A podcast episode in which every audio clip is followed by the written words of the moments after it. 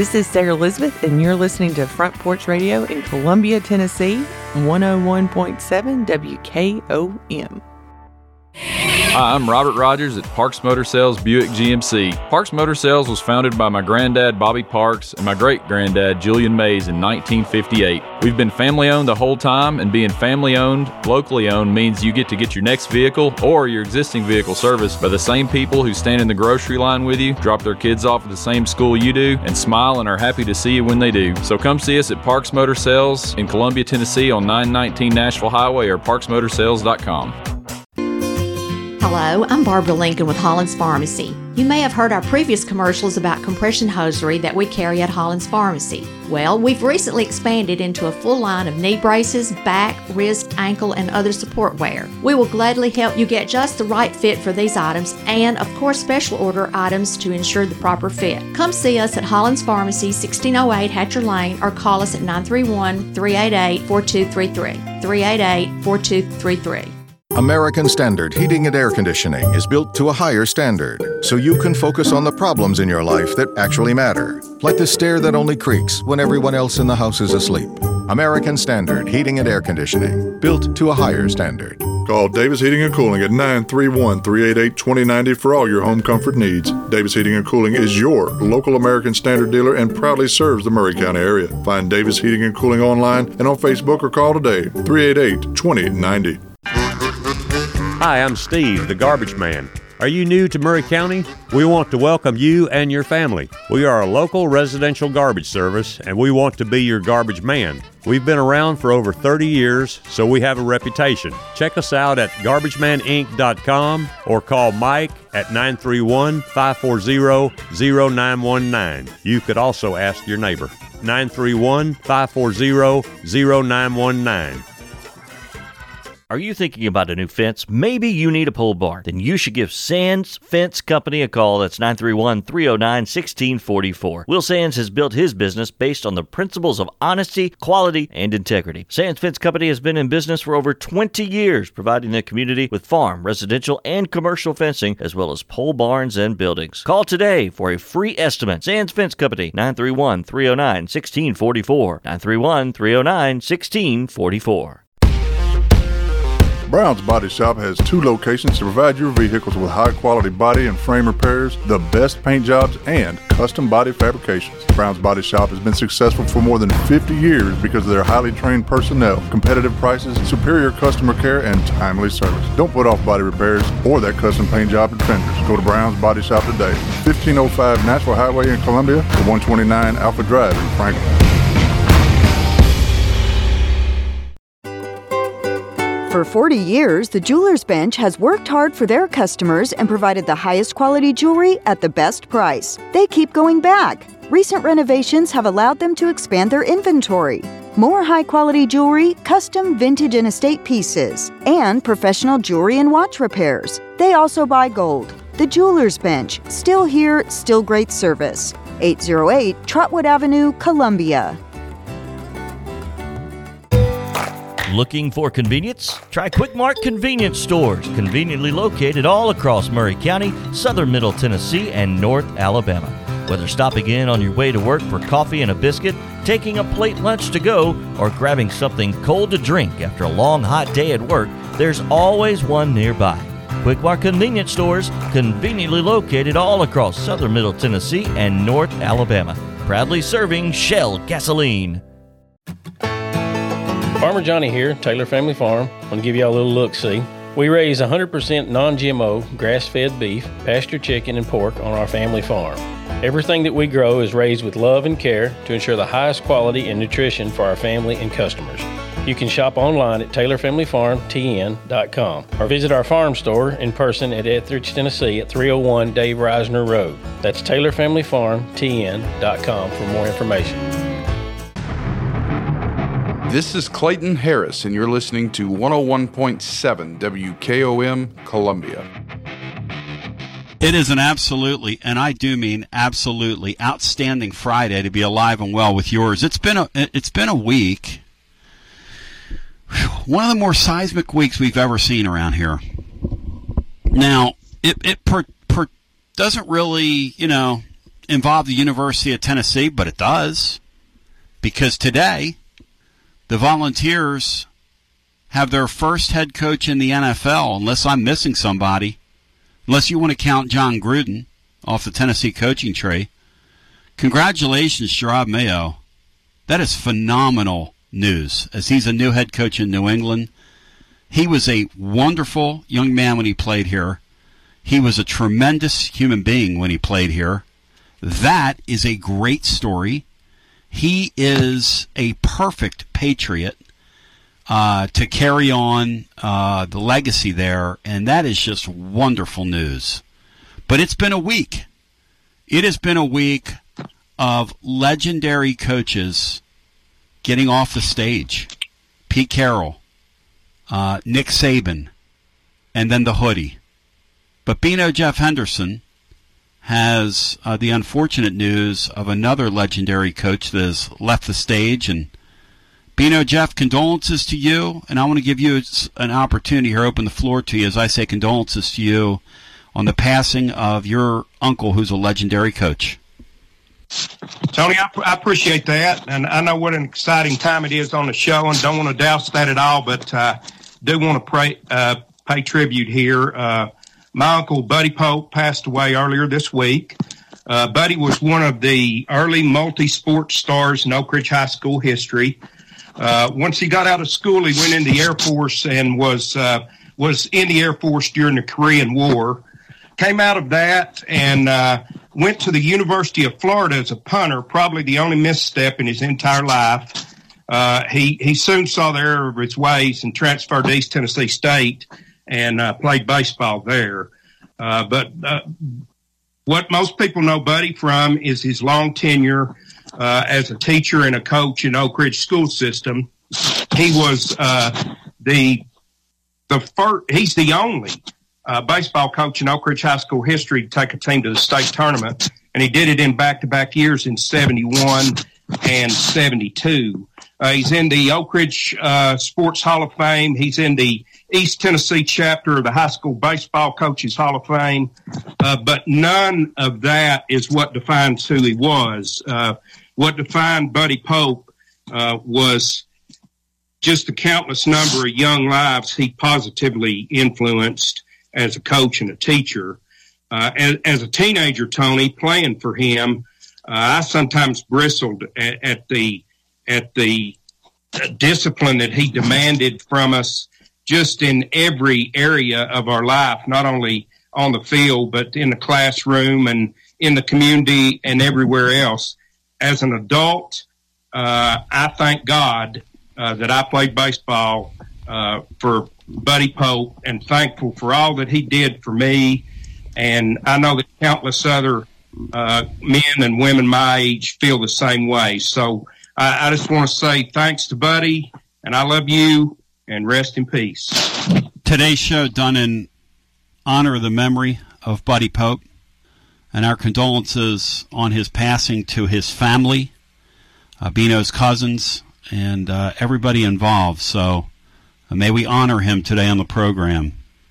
A very good coach in his own right, Tony Vitello, will be with us here in a mere matter of moments.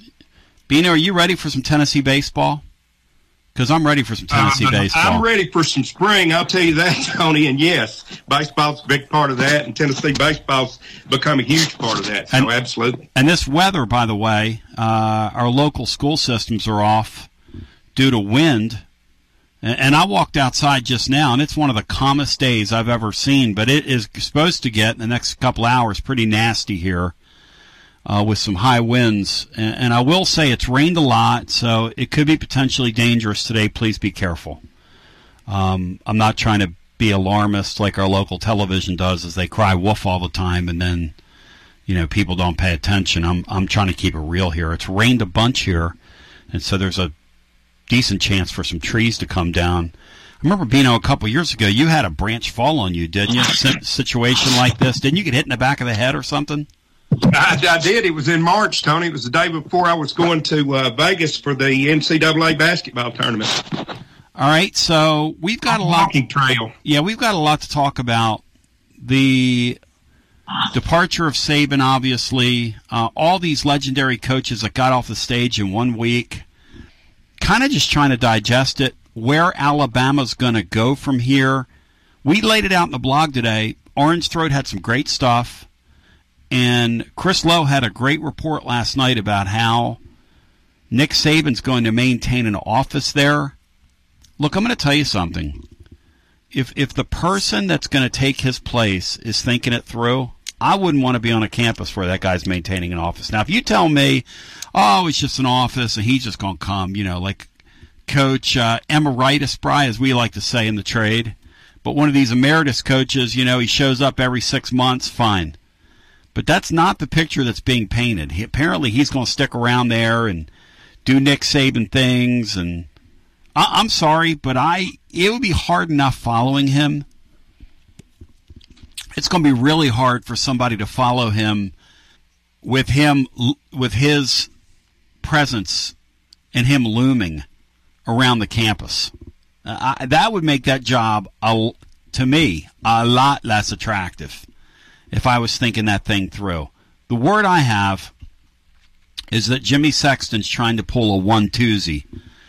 And the one twosie is if you saw the news that broke this morning about Florida State, the NCAA is, uh, according to reports, highly, highly digging into Florida State and what's going on there. And apparently they're going to be the first. It was rumored back in the day that Tennessee would be the first. But the NCAA has leveled significant penalties on Florida State for NIL recruiting violations, according to Ross Dellinger. Uh, and, you know, look, as Dellinger writes, we're 30 months into this thing, and Florida State, who, what was their sin? What what did they do that nobody else did, Bino? To help the living listener out, what do you think Florida State's sin is, Beanstar? Because I'll tell you what an it is. assistant coach drove a player to meet with the head of their collective. Wow. Yeah, it's awful. Yeah, I'll tell you, their sin Bring is their sin is that they agitated when they didn't make the playoff. They agitated. And when you agitate, you get your hand slang, slapped. The sanctions are wide ranging and broad. Spring 2022 recruiting event. Uh, and uh, Alex Atkins was at the center of it. And this, this reads like something from the old days where the NCAA just needs to literally they they they need to go away. They need to go away. So, um, the school must disassociate with the NIL collective representative for a term of three years. You know what that means? If you mean if you think that means that those kids down there aren't going to get paid, to quote Rob Halford, you got another thing coming. Bump, bump. You got another thing coming. Bump, bump. Because they'll just have another NIL collective that'll that'll be there. The school also must, uh, besides disassociate from the collective, they must disassociate from NIL collectives for one year. Uh, okay. Are the players not going to get paid there? Come on now. And FSU can't accept assistance from collective and other collective, uh, and the collective can't contribute to the athletic program in any way. However, the collective is free to continue working with FSU athletes on NIL endeavors. So what does any of that mean? Let me help you out.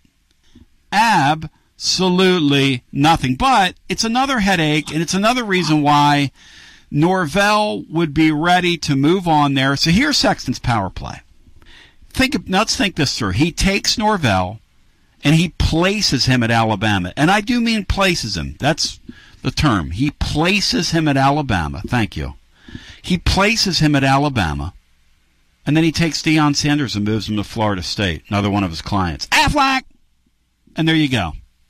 I It's- thought Deion and Florida State had a uh, like a they weren't on good terms. Now, you believe all that showbiz, Bry? Come on, man. All, all that's just jiving, honey. So on the other Well, side, I brought that up earlier, and someone said no, they, he doesn't have a good relationship. yeah, well, who cares? That's what I would say to you, Bino. What would you say to that? That Florida State and him don't have a. You, you don't think Bino? You don't think that Florida State would take him? You don't think he would take Florida State? Come on, Bry. That's why you were afraid he'd go to Florida because he didn't, you know, Florida Hey, State hey, Bry. weren't in good Hey, Bry. Hey, Bry. Nothing ever lasts forever. They'll they'll kiss and make up. Huh? Well, What's Bino say to that? Uh, I, I, I think that uh, if Norvell leaves, uh, Florida State would welcome Deion Sanders with open, open Yes. arms. Come on, Brian. We've lived, man. Th- th- This thing, this is about big money. This is about pleasing your fans. And they would get over him taking Hunter away from them very because he'd bring Hunter with him. That's the era we live in. He'd probably bring 20 players with him. Maybe. Off that roster, maybe 10 to 15 to 20 players, maybe. At any rate, Cowboy fan, you're on notice. You're going down on Sunday, just so you know.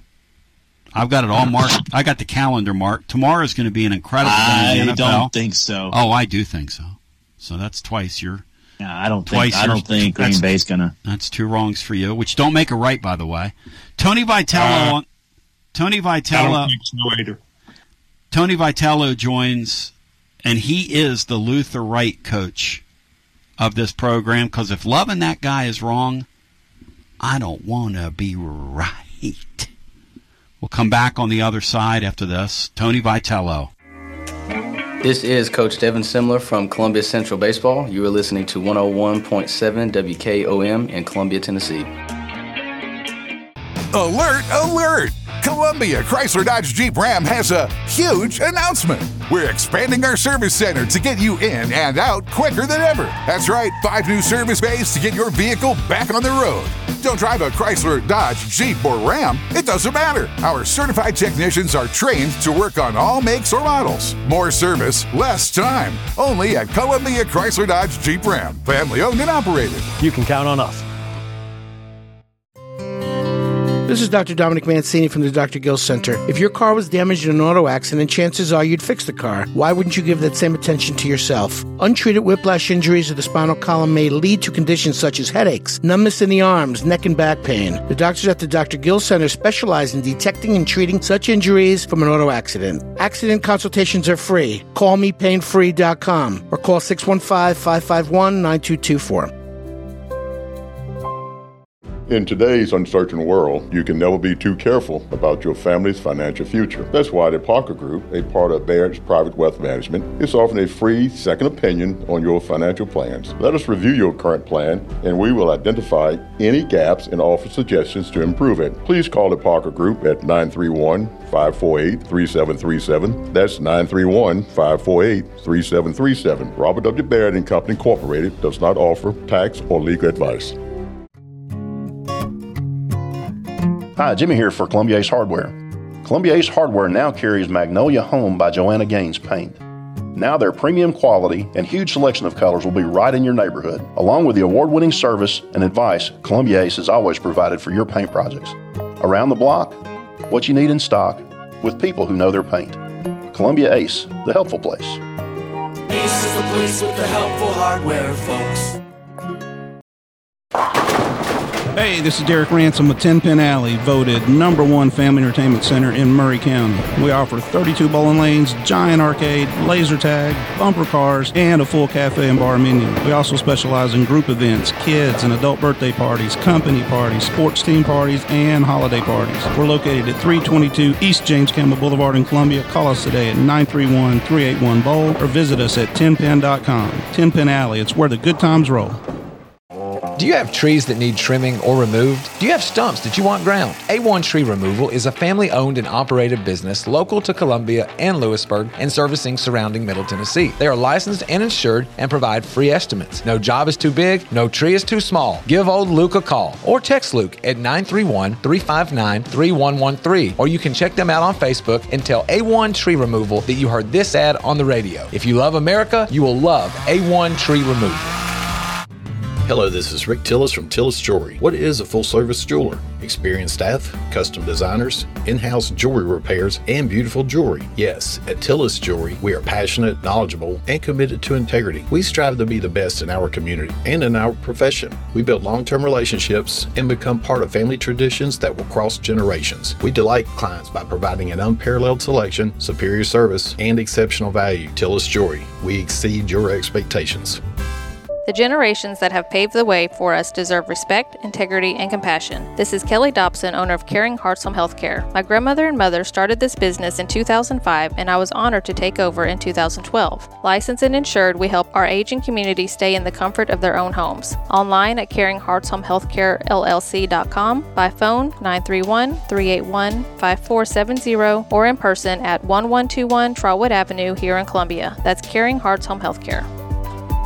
Debbie Matthews grew up and lives in beautiful Columbia, Tennessee. As a realtor, she is well versed in homes, neighborhoods, development, and schools. She wants to share her love of her home state with others to help them find just the right place to raise a family, open a business, or develop a dream. From luxury listings to land, she can handle it all. She is the current leading producer, Nashville Realty Group. Contact Debbie Matthews Realtor at 615 476 3224. That's 615 476 3224.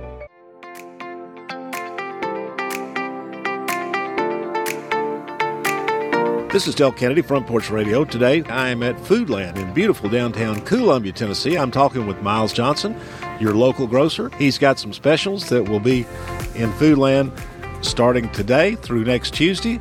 He's got a circular in his hand. You can get one at the front door. Miles, what have you got this week? Well, this week we have ground beef for $2.99 a pound, T-bone steak $4.99 a pound, five pound bag Idaho potatoes $2.49 each. Nestle Pure Life 24 pack water, 3 for 11, and Hamburger Helper, 2 for 3. That's amazing as always. And folks, Foodland is the place for guys who grill. Best meat department in Maury County. Miles, thanks so much. Have a great week. All righty. Thank you. You too.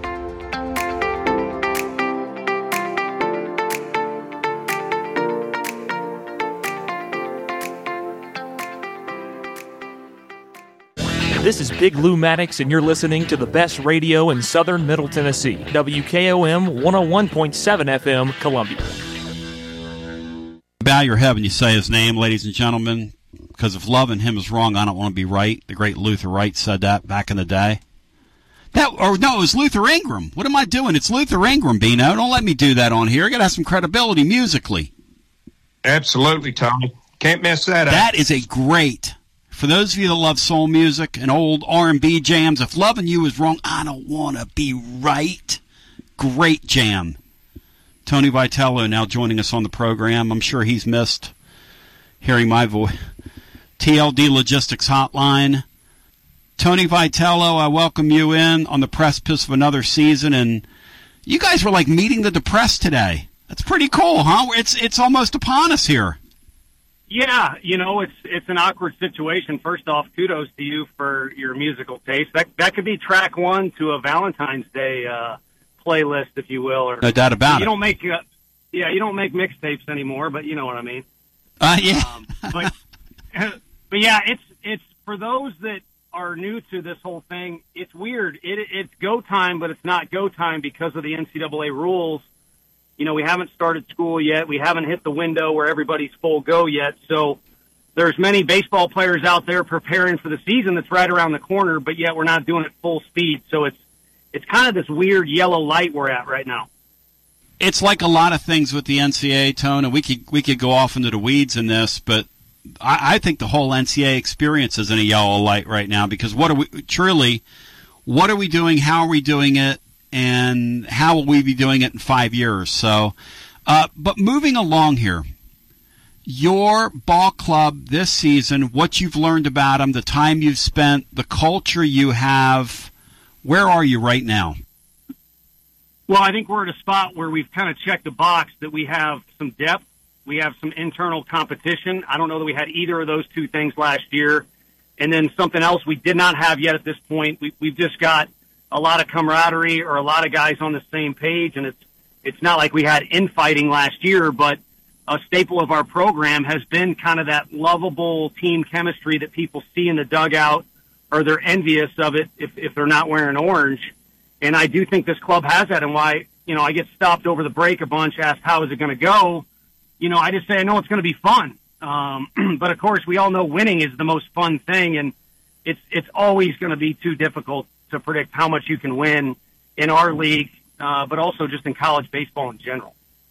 Tony Vitello joining. I mean, your your league's an absolute meat grinder. Chris Burke, who took me under wings uh, several years ago was like, look, man, it, it's harder to win in baseball in the league or be great in baseball in the league than it is maybe in football, maybe in basketball. He said, and that and that was when you were trying to get the program up and off the ground. And uh, your account today tweeted a really cool thing of our own Evan Russell, who we're proud enough now to interface with. He's going to be back for another season with us. Uh, of breaking you guys down scientifically on Mondays, but um, you know, off the backs of those guys sprung this. And I, I just know that last year at times for you, it wasn't just the losing, it, it was the, the whole, you know, we talk about how these sports are changing, Tony, and I, I don't think you'd mind me saying this, but when you go into the portal, right, you, you really, chemistry has to be first, second, or third, but winning has to be first. So that's got to be very difficult to get it right chemistry wise when you're playing around in the portal.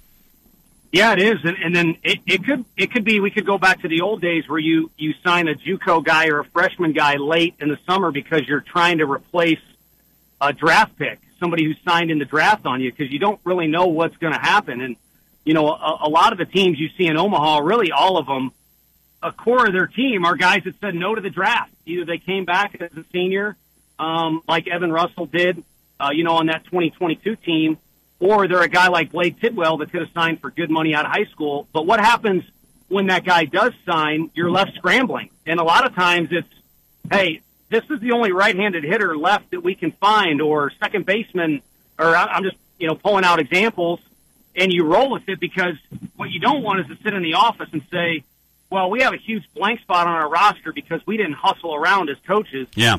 In the recruiting game, so you know, and then you, you can, you can predict all you want how a kid is on his visit, or you size up mom and dad, or you watch him in the dugout when a coach corrects him in high school. You don't really know what you have until they're around you. And then there's a lot of kids that change for the better or maybe for the worse when they're on a college campus and you've got a lot of temptation. You got NIL talk. You got parties to go to. Um, you got to get yourself out of bed. Mom and dad don't do that anymore. So you, you just don't really know what you have till you have it, and then it's up to you as a coaching staff to develop what you do have in the right direction. Hey T, I'm not here to to to um, uh, put you on the spot. Okay, my friends at TLD Logistics Online, TLDLogistics.com, and I'll be out there on their porch this summer along with the great Marcos Garza uh, holding court uh, while you're doing your thing in the dugout. But Tony, I hear from talking to people that you feel like, away from the whole deal, that this is your best team you've had?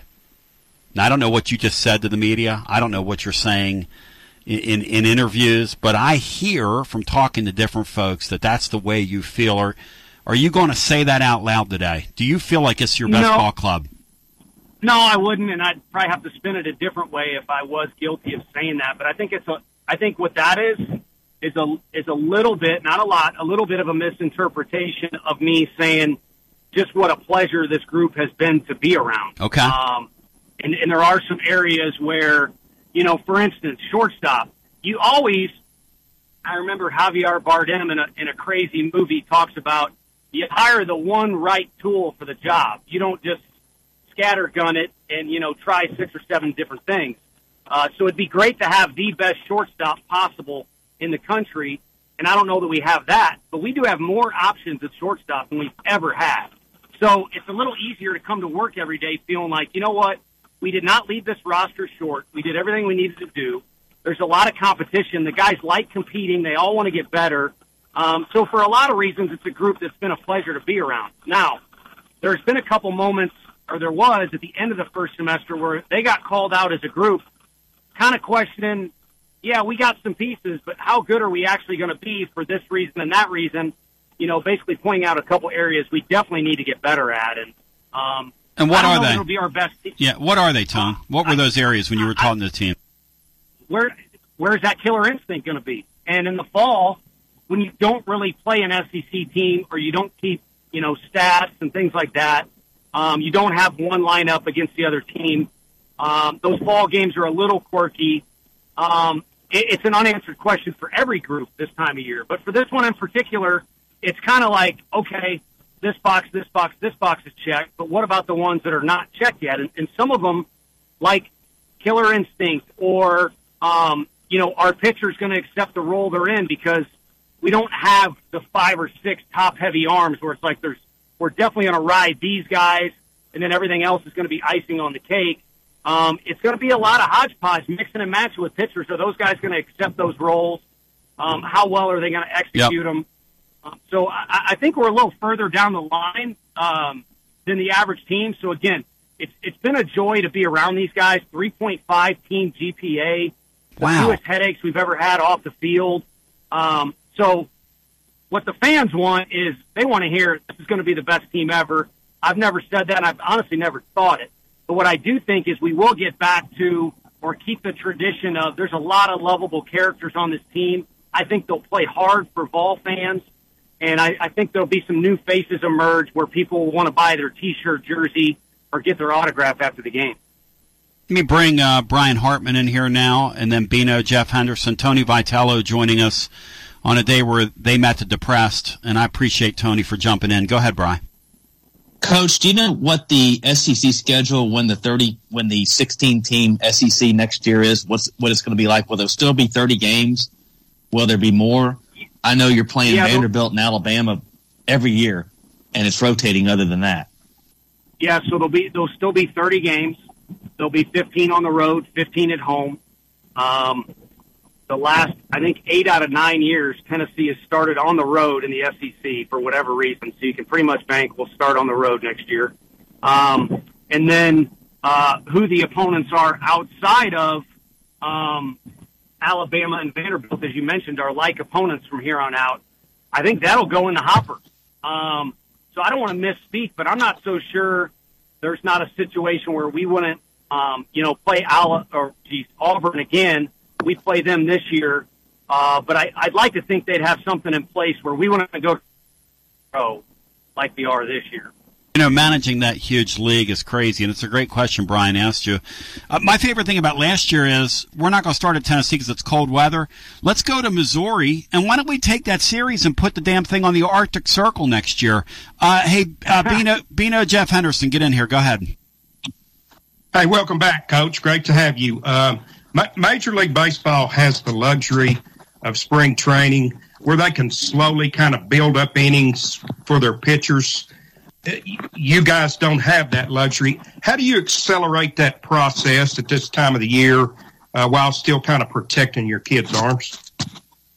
Yeah, if you do, and ultimately protecting is what somebody like Coach Corbin or Coach Schlossnagle, those older experienced guys that like to get in the mix with the National Coaches Convention and all that, they need to take this thing to a head and say this is a safety issue. You talk about Dylan Crews's hamstring or Chase Dollander's arm. It's a safety issue that we're not allowed to be around these guys full time yet, and the season is a month away. Um, so to answer your question directly, uh, part of that safety issue is if you do try and accelerate somebody right now, you're going to put them in harm's way. There's a chance they get sore, and now you're doing the old two steps forward, one step backwards, and you don't have a guy healthy at the beginning of the year. Um, what needs to happen is the guys really need to follow the protocol that's laid out for them in the winter. When they go home, they're given a schedule of exactly what to do. And if they don't follow that, they're putting themselves in harm's way. And when they get back, the other day, our guys were taking ground balls on their own, and I was watching from the office. I kind of yelled out the window, "Hey, take one more around the horn and then call it good," because I could see some of those guys' arms were starting to tire earlier than they normally would. So it's a scary time of year, and we are quote unquote not in season um, for a couple more weeks. So you get about three weeks, quote unquote, in season to prepare for the season. So, in other words, you get like three weeks of practice before you play your that first series down there in Texas, essentially. Yeah, and it, as you you know, you asked It's Scott. Sauce or one of those guys. Guys, the last week before your first game or your match, you you got to kind of back off a little bit, and so really you get about two two and a half weeks to go full bore, full allotment of hours, full Yeah. scrimmage, and then here it is. Hey, Tone, do you get in the ice tub with Stallings in them? I know Stallings I- is into the ice tub now. Are you one of these ice tub people? So we, you know, things have really improved around our facility, and we bought one uh, for our guys, but it's taken a long time to get it. So I was getting frustrated because I do believe in that. Um, So I bought one on my own that I'll just keep when the big one comes, and it's been sitting in that in Woody's training room, and our guys have used it a lot. In All fact, I paid for it, so I've been forcing myself to get in there, and I Hey, T, for sure. T tell because your phone just broke up. Tell the listener what this latest craze is, what the ice tub is. Tell them because people are not going to believe this when we say this. Go ahead. Yeah, I mean, you're getting 50 degrees or, or, you know, somewhere between 45 ish, 50 degrees. If you get in there for three minutes up to your neck, it's got a ton of benefits. And, um, our guys sit in there for three minutes. I got a song I listen to every time. It's three minutes long. And you get in there and your body literally thinks you're about to die for the first minute. So you got to breathe through it. You're in ice, Um, right? It's ice, right? Yeah. Yeah. I mean, it's ice water. And, um, you know, after that first minute, your body will basically go numb. So the last minute is not that bad, but that first minute is kind of a holy crap or, or whatever expletive you want to throw in there moment for sure. T, um, your shortstop is it going to be Christian Moore right now? Is that what we're doing? you know, I don't, I don't think we have an answer. If, if you were going to go, um, off the players vote, uh, with those player evals, I don't mind, mind telling you it was Ariel Antigua, the freshman. Um, I think they were kind of thinking Christian Moore and him up the middle. Now, Brad Key Lowry, uh, he was not healthy the entire fall. Neither was Alex Perry. Those are two JUCO guys that could really play short or second, and to be honest with you, third base too. Um, but I, you know, Ariel's a freshman, and that's a position where you want a quarterback, and you'd much rather have a guy who can make the everyday average play over the fancy play. Um, and not that Ariel can't do that, not that Simo can't do that, but whoever starts day one, it's it's going to be the guy we feel the safest with. Not who's the most dynamic, not who's the best hitter, um, but who takes care of our pitchers the best, and who's the best quarterback out there. And it, it's nice we've got options. The whoever's the pole position leader right now, it really doesn't matter because we got you know enough scrimmages between now and the start of the season. The competition kind of restarts. So if I'm hearing you correctly, I need somebody that can make routine plays and not give people four and five outs. That's that's what you're going for. Yeah, it's nice. You got the Chris Burke guy who can hit in the middle of the order and make the average play and the dynamite play. That's great. But what you got to start with is your first priority of someone you know your team is going to, he's going to communicate to the team what's going on, where the ball needs to go. He's going to be an extra coach out there. And in doing so, he's going to be on the hands team. He's going to take care of the, the average play when a ball's hit at you, you know it's an out, and the pitcher can bank on it. And uh, and then any, everything else is icing on the cake. At if you guys are going to get to where you got to last year, and you got this thing at such a level right now that that's the goal, um, and and that's a high compliment to you and your staff and all the hard work and the kids who have come before. Blank and blank have to happen. What has to happen for you? What has to develop on this club between now and then? The the right combination of pitchers is going to need to uh, occur, and that's going to require um, Frank to do his thing, which is to me that's a box that's already checked in my mind. Us as a coaching staff, I've got a big hand in that.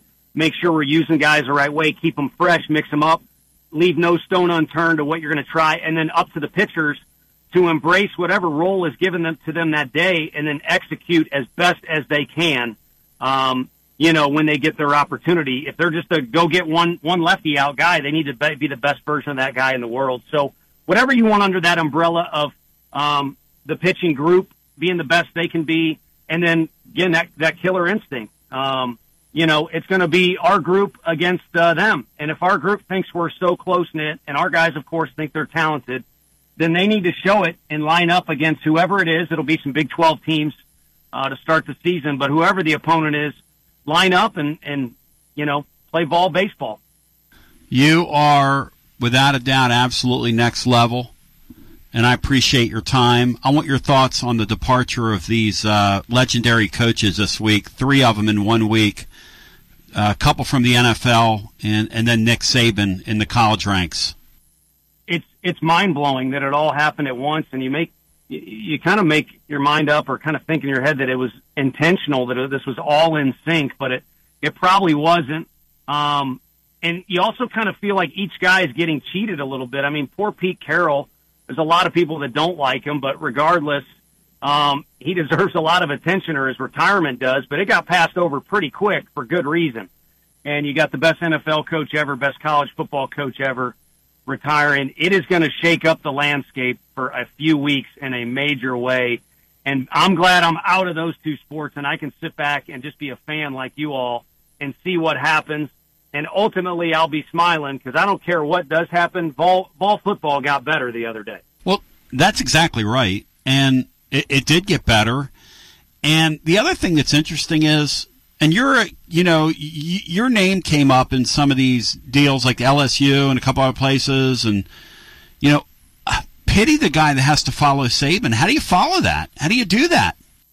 You know, I, I joke that whenever it happens, um, you know, I know a few people that know him or Alabama football fans. Shame on them, but I would always joke with those folks. You need to have somebody in place that's a sacrificial lamb that takes the job for two years and then hire your real guy. and of course, Alabama would never do that, and they've got a lot of talent on their club. Um, but people that are fans don't usually take into consider circumstance. They don't care what the circumstances are. They want you to win. Royals fans don't care that their budget's not as big as the Yankees and Red Sox. They want to win as much as the Yankees and Red Sox. There's circumstances to everything. You know, it's it's cold uh, up in Minnesota for University of Minnesota foot, uh, baseball, but they want to win.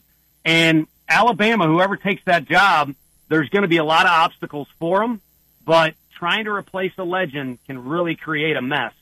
And I hope whoever it is, you know, can at least sleep at night a little bit, uh, having to juggle that on top of everything else. T, you're the man. Much love to you. Look forward to uh, breaking it down scientifically with you, and my people will get up with your people about next week. And thank you, brother. Beautiful. I appreciate you so much. Y'all have a good one. UFC 300 right around the corner. Take care. Holy cow, gonna be a doozer. We'll see you. Say, what's he? he was really. Bino, when you, you hear when you hear Tony Vols on there, is there any wonder why I have the crush on him? I do. Any wonder? A- ab- absolutely not, Tony. He he's one of the few we have on here that kind of tongue tie me. It's Say, uh, isn't that funny? you know, it's it's fitting that you would talk about your great uncle Bobby Buddy Pope being a great baseball coach, and then we'd have Tony Vitello on the show ten minutes later. Yeah, I think that's only fitting. That's a good Yeah. tribute to him. I, I, I appreciate that, Brian. He was. Uh, uh, I've, I've watched. Uh, I've, I've watched Tony V hit infield, and he's really good at it. Uh, Buddy was an absolute fungo wizard. Never seen anyone. Oh, Ball, step off. That's what I'm saying to you. Let's bring the great without further ado. You bow your head when you say his name, Mike Huguenin, and joining us. We keep the TLD Logistics Hotline burning on this Friday. Burning! We keep the turntables turning. Hugie, I welcome you in. Pretty uneventful week in, in college football, man.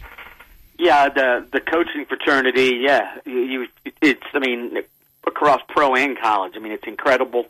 Uh, but Saban, I'm not sure anybody truly saw that one coming. I, I'm, I'm a little bit surprised he he left uh, off a non-title season, but the idea that he got this team to the playoff, maybe he figured, okay, that's that's enough. And despite him saying that you know the changes in college football aren't the reason he's stepping down, I got to think that did play a part. So, we're, we live in a what's next society, right? How, how would you like to be the guy following him there? How would Yeah, you like to you're be that guy? you're doomed. Uh, you're you're you know everybody's hired to be fired, or in in the coaching parlance, everybody's hired to be fired. But I I think in Alabama, you're thinking to yourself, okay, I'm hired this day. Will I be here three years from now? Maybe. Four years from now? No. Because, yeah, the first time they lose a game, it'll be, well, you know, Nick would have won that. And if they squeak by, well, you know, Nick would have won by two touchdowns. What are they doing on defense? It's it's a absolute no win situation. Um, then I, I think you know every coach has an ego. Some do a better job of sublimating it, but they all have massive egos, and I think every coach figures he, he's going to succeed in the new job. This is the one time I can honestly say whoever is going to get hired now is not going to succeed because you have a impossible standard to reach, and you're not going to you're you're you're not going to be a success. Um, I, I think in almost every other situation, yeah, that person's got a chance. This person has no chance.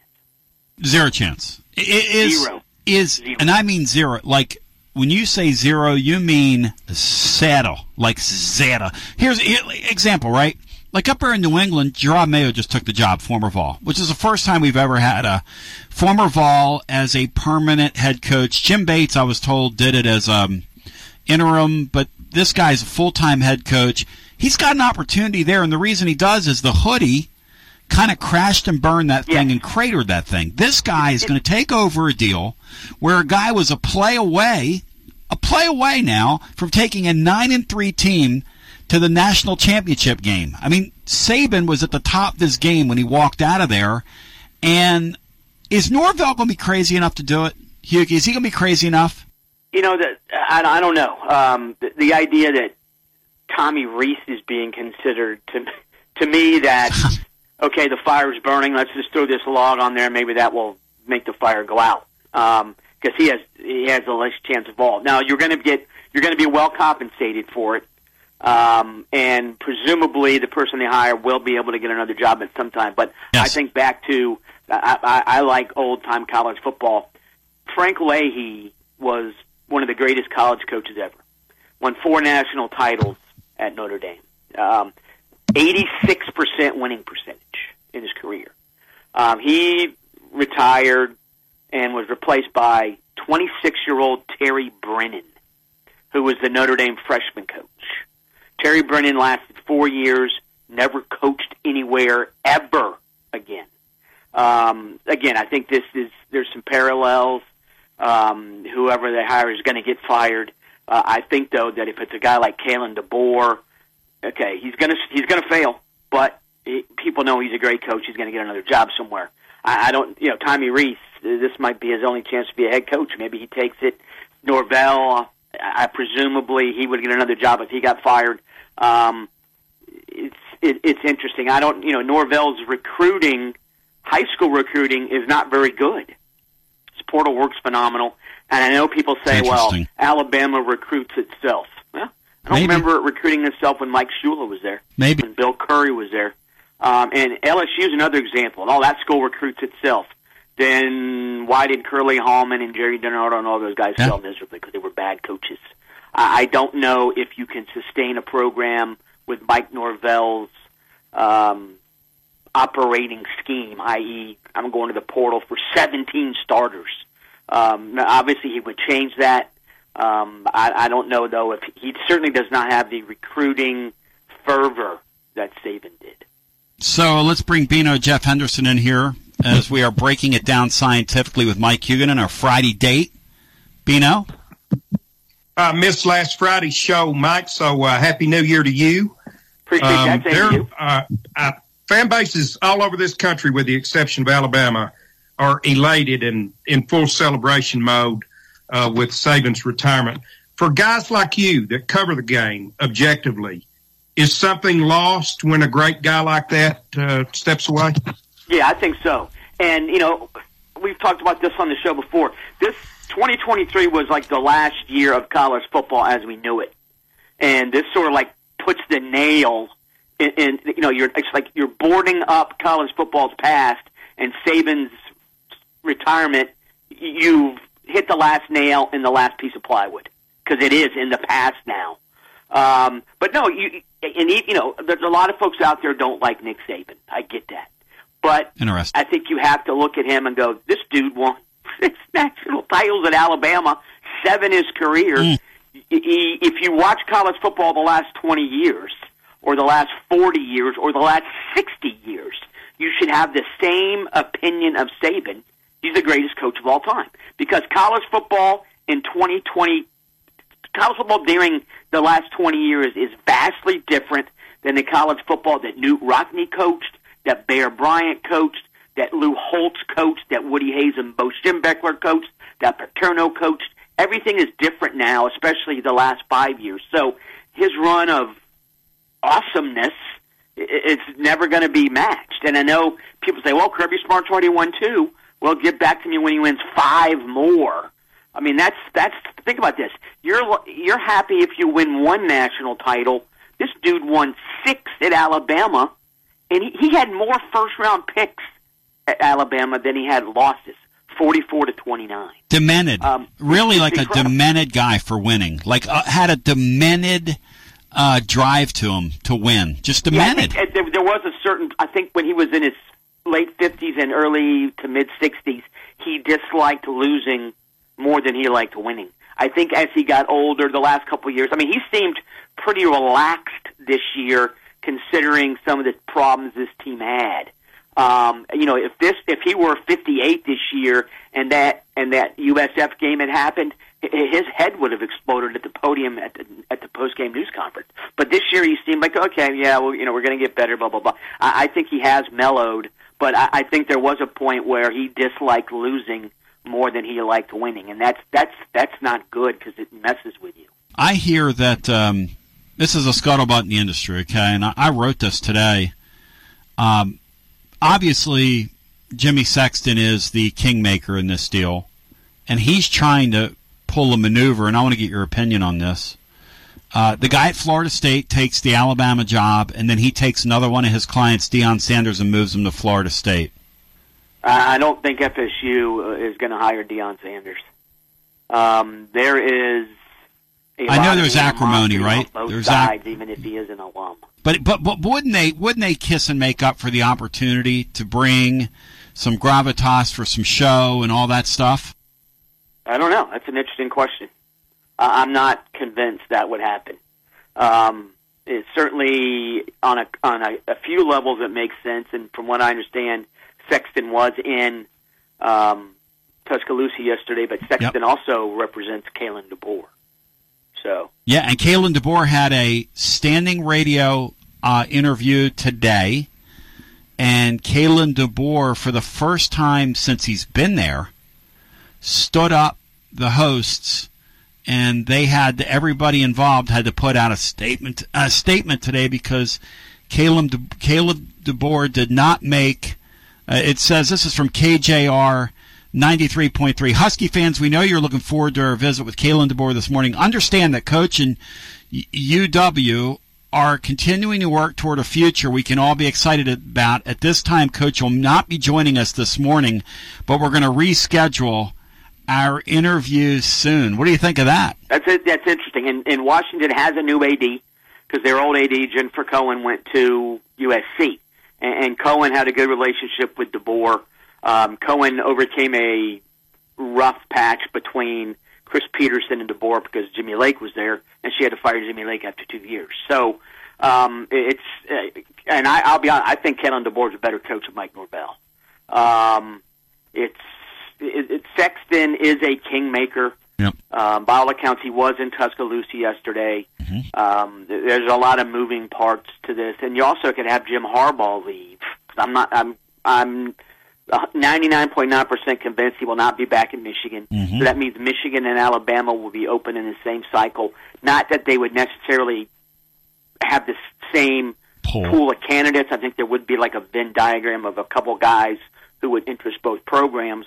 But the idea that Michigan and Alabama could both be open at the same time, two teams that made the playoff, uh, including the national champion, uh, that would be uh, that would make for an epic couple of weeks probably uh, uh, among sports media folks. Uh, Would Michigan just ahead, promote the assistant coach, Sherrone Moore? Is that what they're going to do? I think? don't think that would no happen. way. Everybody keeps saying there's no way that job's too big for that guy. Too big, Come right? on. And, and that's that's why I sort of think the idea that Alabama's legitimately looking at Tommy Rees. The only that would be like a human sacrifice. There's no way they'll. What a great line! No, I mean, like I said, the, the person that's going to is gonna, the person that's going to get hired Oh is going to be fired. So this would be like, okay, he's the man who's replacing the man, so let's get this over with and hire the man who's replacing the man who replaced the man.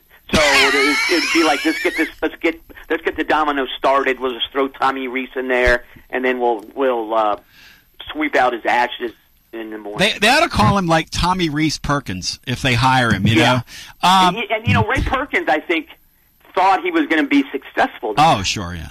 Yeah, so um, some of those, other, yeah. they- they- Think about. I mean, I know they had they won a national title under Gene Stallings, but that was you know they were 30 years in the wilderness Yes. before they hired before they hired Saban. And you know, people forget when uh, Saban. Well, everybody knows Saban won the national title at LSU, but LSU had not won a national title since 1958, I believe, under Paul Dietzel. I think the guy's pretty good. You know, Charlie McClendon had success, but really never could beat Alabama.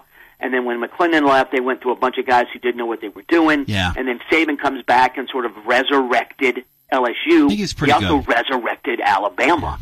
Not only did he resurrect LSU, but he resurrected it to the point where two other people went and won It national and- championships and the- after him. I mean, come on. This, he resurrected it to the point where Les Miles, Ed Orgeron could win a national title. He- hello. I mean, I think the guy was pretty good. Bino, uh, get back in here. Go ahead, man. Yeah, I'm, I mean, Mike, he single handedly shifted the power from the SEC East to the SEC West, and it's basically almost never changed. since. No, I think Georgia, right? But you're right. I mean, LSU and Alabama. You you know, LSU's down. LSU was down this year, and, and they had the Heisman winner and won ten games. So um, again, I think it's it, it, the SEC West. Saban changed. Yeah, ch- not only changed the SEC West, he changed two programs in the SEC West for the better, and he changed college football in a lot of ways. And he did adjust as well um, which is a mark of a great coach. You know, I'm not sure some of these other coaches, you know, like the idea of that Dabo was going to replace Saban is a joke um, because Dabo never adjusted. So um, it's it, it is interesting that it, he did change the he did change the tenor of the SEC. Georgia obviously is the king now because Alabama doesn't have a ruler, so to speak. Um, and let's see how long Kirby Smart can keep Georgia at the top. You look at the way they recruit, though, uh, it doesn't look like they're going in. Uh, no. And, and by the way, as Mike Huguenin joins us, if Michigan does open, if in fact that does happen, wouldn't that be a more attractive job for DeBoer, uh, given his background, his familiarity with that region of the country, having coached over at Indiana? Yeah, probably so. Plus, he's a he's a he went to college in South Dakota, coached in South Dakota. He is a Midwest guy. Um, you know, I saw somebody say, "Well, Dan Lanning would be a perfect fit because he's from the South." No, he's not. He's from Kansas City. Exactly. He went to college at William Jewell in some small town in Missouri. Exactly. Um, uh, his, his, and, you know, if you just think about think about Dan Lanning in 2010, he was a high school coach in Kansas City, and here he is. Evidently, the idea that he might be replacing Nick Saban. Can you imagine that there's somebody coaching high school right now who, in 14 years, will get a chance to be the Alabama or Michigan or Ohio State head coach? It's, it's mind blowing. It is absolutely, and ain't that America? It's the you and the me, as a great John Mellencamp once said. And on the way out, uh, Hughie, give me a final thought because it's incredible right now. What's happened here? Yeah, it, it, that's it, it is, and you know, it is. I think if you take a step back and really, yeah, like I said, even if you don't like Saban, you, saw magni- You know, I don't want to be corny and all that stuff, but you saw, and, and it's not like he's passed away, but you did see magnificence, and I, I'm extremely interested. He, he's not coaching again. I would love to have him go on a you know ESPN or Fox or CBS or whoever because I think he would have relatively unfiltered takes about the future of the sport, which would be pretty cool. He's been very vocal in the past. I think he would be even more vocal because he he, he doesn't have to worry about ticking anybody off anymore. Nope. Because no matter what, if you're a coach at, if I don't care if you're Nick Saban, some stuff you say might tick off the university president. Well, now he doesn't have to worry about that. So I would love to have unfiltered Nick Saban uh, on, on a weekly basis. Two things I wish, okay? One would be that he could be the first commissioner of the uh, new, whatever this thing's going to be, this super conference. I think he'd be a great commissioner for that reason. I think he's a smart guy. The second thing is that I hope that his departure leads to a nine game league schedule because I think he's one of the impediments in it. Yeah, the nine game. I, I still, you know, you, you. I know you guys are huge SEC, SEC fans. I'm a huge SEC fan. The idea that this league, It's disgrace. 16 members, is It's- only going to play eight. It's stupid. it actually makes me angry. I agree with that. I. all right, man. I'll let you guys. I'll, I'll, I appreciate every Yeah. week being on, and I'll talk to you guys next week. Hey, much love to you. Thanks, Hugh. Thanks, man. The great Mike Huguenin, and one more time on your TLD Logistics hotline online at tldlogistics.com. Know, I don't think we really appreciate how significant this is. That's that this guy's quit. And I want to say to you, you were right and I was wrong all those years because Tennessee and Alabama is now back in play, and I I advocate to you in that. Well, don't think I didn't waver through that time, Tony, when he was just absolutely beating our eyes shut every year. Uh, there's no question it was a disadvantage to Tennessee from a scheduling standpoint. Uh, th- that game just means so much to me uh, as far as college football goes that I, I just wasn't willing to give it up.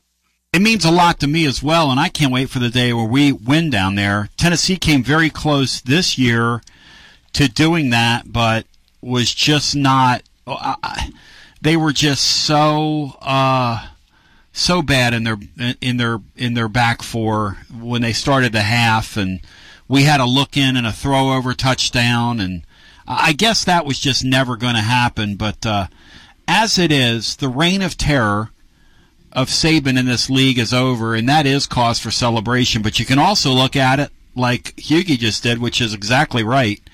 He lit the wick so much at LSU at a place where it just didn't happen. They kept talking about how that was the next it program, it program, it pro for years and years. There's so much talent down there. There's so much this. There's so much that. Go back and look at Tennessee's uh, national championship run, and look at their run in the '90s. Look at the players we got out of that region that now stay there. Uh, and I'm talking about frontline guys. Saban came in, shut the door, and recruited like a relentless madman. That's what he was. He was a mad man. A demented winner is what he was. And Yuki was right. He got more, he got a lot bigger kick out of not losing than actually winning, which is pretty damn demented uh, when it gets right down to it. We'll come back. I'm so glad, though, that college football is out of his control. If if I could rub the rub that lamp and make one more wish, it would be that Kirby Dumb would take the freaking Falcon job and get off the stage and give college football back to the colleges and get the pros out of college football as we continue with more hour two after this. This is Coach Tredaris Goff from Columbia Central High School football. You are listening to 101.7 WKOM in Columbia, Tennessee.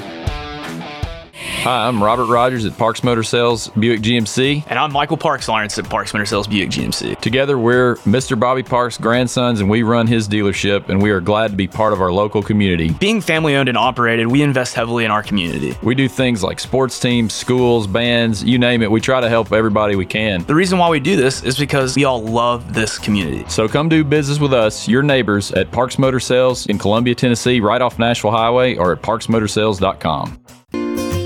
Hello, I'm Barbara Lincoln with Hollins Pharmacy. You may have heard our previous commercials about compression hosiery that we carry at Hollins Pharmacy. Well, we've recently expanded into a full line of knee braces, back, wrist, ankle, and other support wear. We will gladly help you get just the right fit for these items and, of course, special order items to ensure the proper fit. Come see us at Hollins Pharmacy, 1608 Hatcher Lane, or call us at 931 388 4233. 388 4233. American Standard Heating and Air Conditioning is built to a higher standard so you can focus on the problems in your life that actually matter, like the drywall that somehow isn't.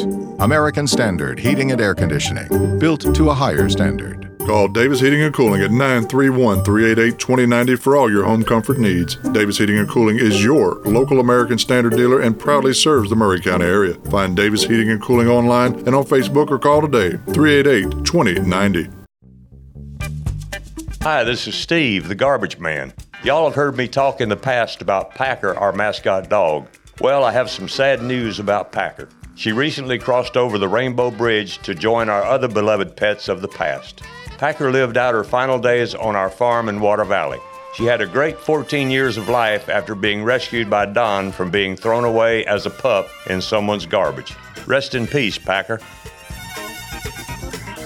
Are you thinking about a new fence? Maybe you need a pole barn. Then you should give Sands Fence Company a call. That's 931 309 1644. Will Sands has built his business based on the principles of honesty, quality, and integrity. Sands Fence Company has been in business for over 20 years, providing the community with farm, residential, and commercial fencing, as well as pole barns and buildings. Call today for a free estimate. Sands Fence Company, 931 309 1644. 931 309 1644. For 40 years, the Jewelers Bench has worked hard for their customers and provided the highest quality jewelry at the best price. They keep going back. Recent renovations have allowed them to expand their inventory. More high quality jewelry, custom vintage and estate pieces, and professional jewelry and watch repairs. They also buy gold. The Jewelers Bench, still here, still great service. 808 Trotwood Avenue, Columbia. Hello, my name is Connor Mims. My wife Bradley and I live in Columbia, Tennessee, in Riverside. I'm a deck and porch builder, and my wife is a second grade teacher at Riverside Elementary. My specialty is designing and building elegant and comfortable porches and decks. Let me work with you to design and build the porch or deck of your dreams. Give us a call today from our website, mimsmodernlandscape.com. That's mimsmodernlandscape.com, and check out what we have to offer. Thanks. This is Trey Adcock with Dixie Equipment Sales and Rental. We sell ASV and Wacker Neuson equipment. We also rent a wide variety of compact equipment in the Middle Tennessee area. Come see us. We are located in Columbia, Tennessee at 200 East 16th Street. You can call us at 615 969 0118 or visit our website at www.dixiediesel.com. We have been in business for over 42 years and we would love to help you turn your project into reality. The traditional first year anniversary gift is paper. Yay! Envelopes. The traditional 10 year anniversary gift is tin or aluminum. Are there sardines in here? And the 20 year anniversary gift is the chance to win up to a million dollars. Now that's what I'm talking about. It's our anniversary, but we thought about what you'd want. The new 20th anniversary Jumbo Bucks instant games from the Tennessee Lottery. Game changing fun. Please play responsibly. And now for today's winning Cash 3 and Cash 4 numbers from the Tennessee Lottery. The first number is the number you just thought of. The second number is the number you would have picked. The third number is the day of your wedding anniversary. And the fourth number They're only is- lucky numbers if you decide to play them. Cash 3 and Cash 4 only from the Tennessee Lottery. Game changing fun. Please play responsibly. If you have Medicare and Medicaid, you may be able to get more help to cover your care and costs. A United Healthcare Dual Complete plan can help you get more benefits than original Medicare. Whether you choose our online tools or over the phone support, United Healthcare will help you compare options so you can choose a plan with confidence. See if you qualify for a United Healthcare Dual Complete plan. Call 855 UHC More. That's 855 UHC More. 855 UHC M O R E. Hey guys, it's Jessica Hargrove coming to you from the Grand Reserve at Spring Hill. We want you to unwrap luxury living with us. We have the largest floor plans in the area with two pools, two gyms, rec rooms, and more. Each unit is designed to be your new home and oasis. Our team makes sure to put the community back into everything we do. We have an amazing special going on right now. If you could give us a call, 931 486 2236, or you can visit our website at grandreservespringhill.com. Is Jack Cobb with Maury County Public Schools and the Big Yellow School Bus. You're listening to Front Porch Radio on 101.7 WKOM in Columbia, Tennessee. Vols on the road tomorrow. Uh, we will be on as soon as the game ends. It'll be Garza Law, Tennessee basketball overtime. Uh, the other night we went a couple of hours following Tennessee's loss to Mississippi State, but really it, it was a program where, and I say this generally, I when we're doing post games don't allow basketball post games. Don't allow football conversation because if you did, it's going to take your show over and you're going to confuse people and, you know. So there's got to be a demarcation in there. The other night, there was no demarcating that program the other night because you would have had to been foolish and somebody without instincts to not acknowledge and talk about the significance, the significance of Saban's departure and that's where I want to begin today with uh, Anthony Dasher, UGASports.com. Anthony's been so nice to us down through the years and Tone, happy New Year to you. It's always a pleasure to talk with you. Yeah. And um, your thoughts on the fact that it looks like the throne in the in the uh, conference has been uh, abdicated to uh, Georgia. Uh, well, it looks like from the standpoint of Nick Saban no longer being uh, in the picture, and yeah, I'm like everyone else was uh, a little bit surprised, uh, you know, to to see the news, especially since what Coach Saban just signed that new contract extension. I fully thought he'd he'd uh, kind of do like Bobby Bowden and be around, uh, you know, maybe maybe forever, but uh, wasn't uh, not the case, and now it's uh, tell you what, this is a big of a a stir in the sport of college football as far as you know one you know one person is concerned. I've seen in years. There's no doubt, uh, Anthony. First of all, um, I just talked to somebody a second ago who tells me that Michigan gig's getting ready to open.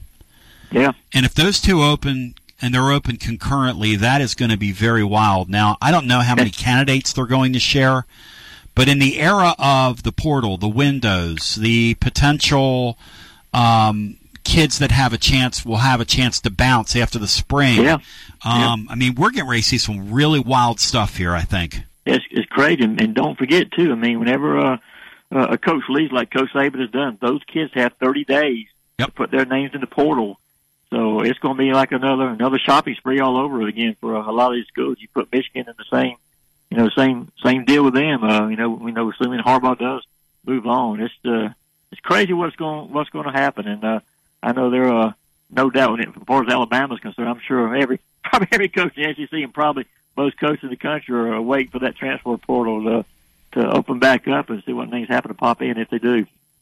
Were you surprised that Georgia had so many folks go into the portal after the season? Did that surprise you? Because it looked like they lost a couple guys that could play. Hey, they lost a couple of guys that could play. I mean, Jamon Dumas Johnson, you know, started middle linebacker. You know, he broke his, uh, you know, bonus forearm. I believe it was against uh, against Ole Miss, and they had some very good young kids come in and, and took over. And so he was he would he'd be one. You know, I know Xavian Sorey was a backup linebacker who, um, you know, um, who left and went to Arkansas, and there were some young uh, freshman cornerbacks. You know, AJ Harris uh, wound up going to uh, Penn State. Um, you know, there's been a couple of guys, but most of these guys at Georgia lost were guys who were never going to play anyway. So I, you know, so, you know, when people say, "Well, Georgia lost all these players, something must be wrong at UGA," no, it's just guys who weren't going to get an opportunity. I think more than anything else. But yeah. you know, but you know, in cases like AJ Harris, you know, Coach Smart talked about this yesterday on a on a different, you know, another another radio show that you know some of these young kids, like especially these freshmen, they want this instant gratification. They want to play right now, and just aren't willing to uh, wait. AJ Harris, a former five star kid, but uh, you know there were some guys ahead of him on the depth chart. He was not willing to wait that long, so he left. And that's that's the part of the this whole deal right now with the transfer portal that that coach is concerned, and I certainly get his point because you know a lot of these kids just aren't you know giving themselves giving the process a chance. Well, and they don't have to. You know, the No, they signi- don't. and, They and these stackies, you know, the teams used to be stacked, and now it's a dispersal of talent. Yeah. Uh, I think it's a good thing, Anthony. I, I think it's a I think it's a good thing for the kids, for the sport, for everybody involved. Uh, you know, and I, and I, and I certainly see that. I'm just looking at it from a coach perspective when you have to, you know, find, uh, you know, I'm not sure what your roster going to look like for your year, but, but again, coaches can move around too, and I get that. But, you know, it's just still, I th- still think it's kind of one of those things they need to get a, a better handle on because, tell you what, so with some of the opt outs and stuff we saw in some of these bowl games, I, you know, that, that just kind of messed things up for me. You know, you covering that that that Florida State deal, and it's ironic because you know Yeah. Norvell's one of the candidates being Yeah. mentioned at uh, really prominently for this Alabama opening.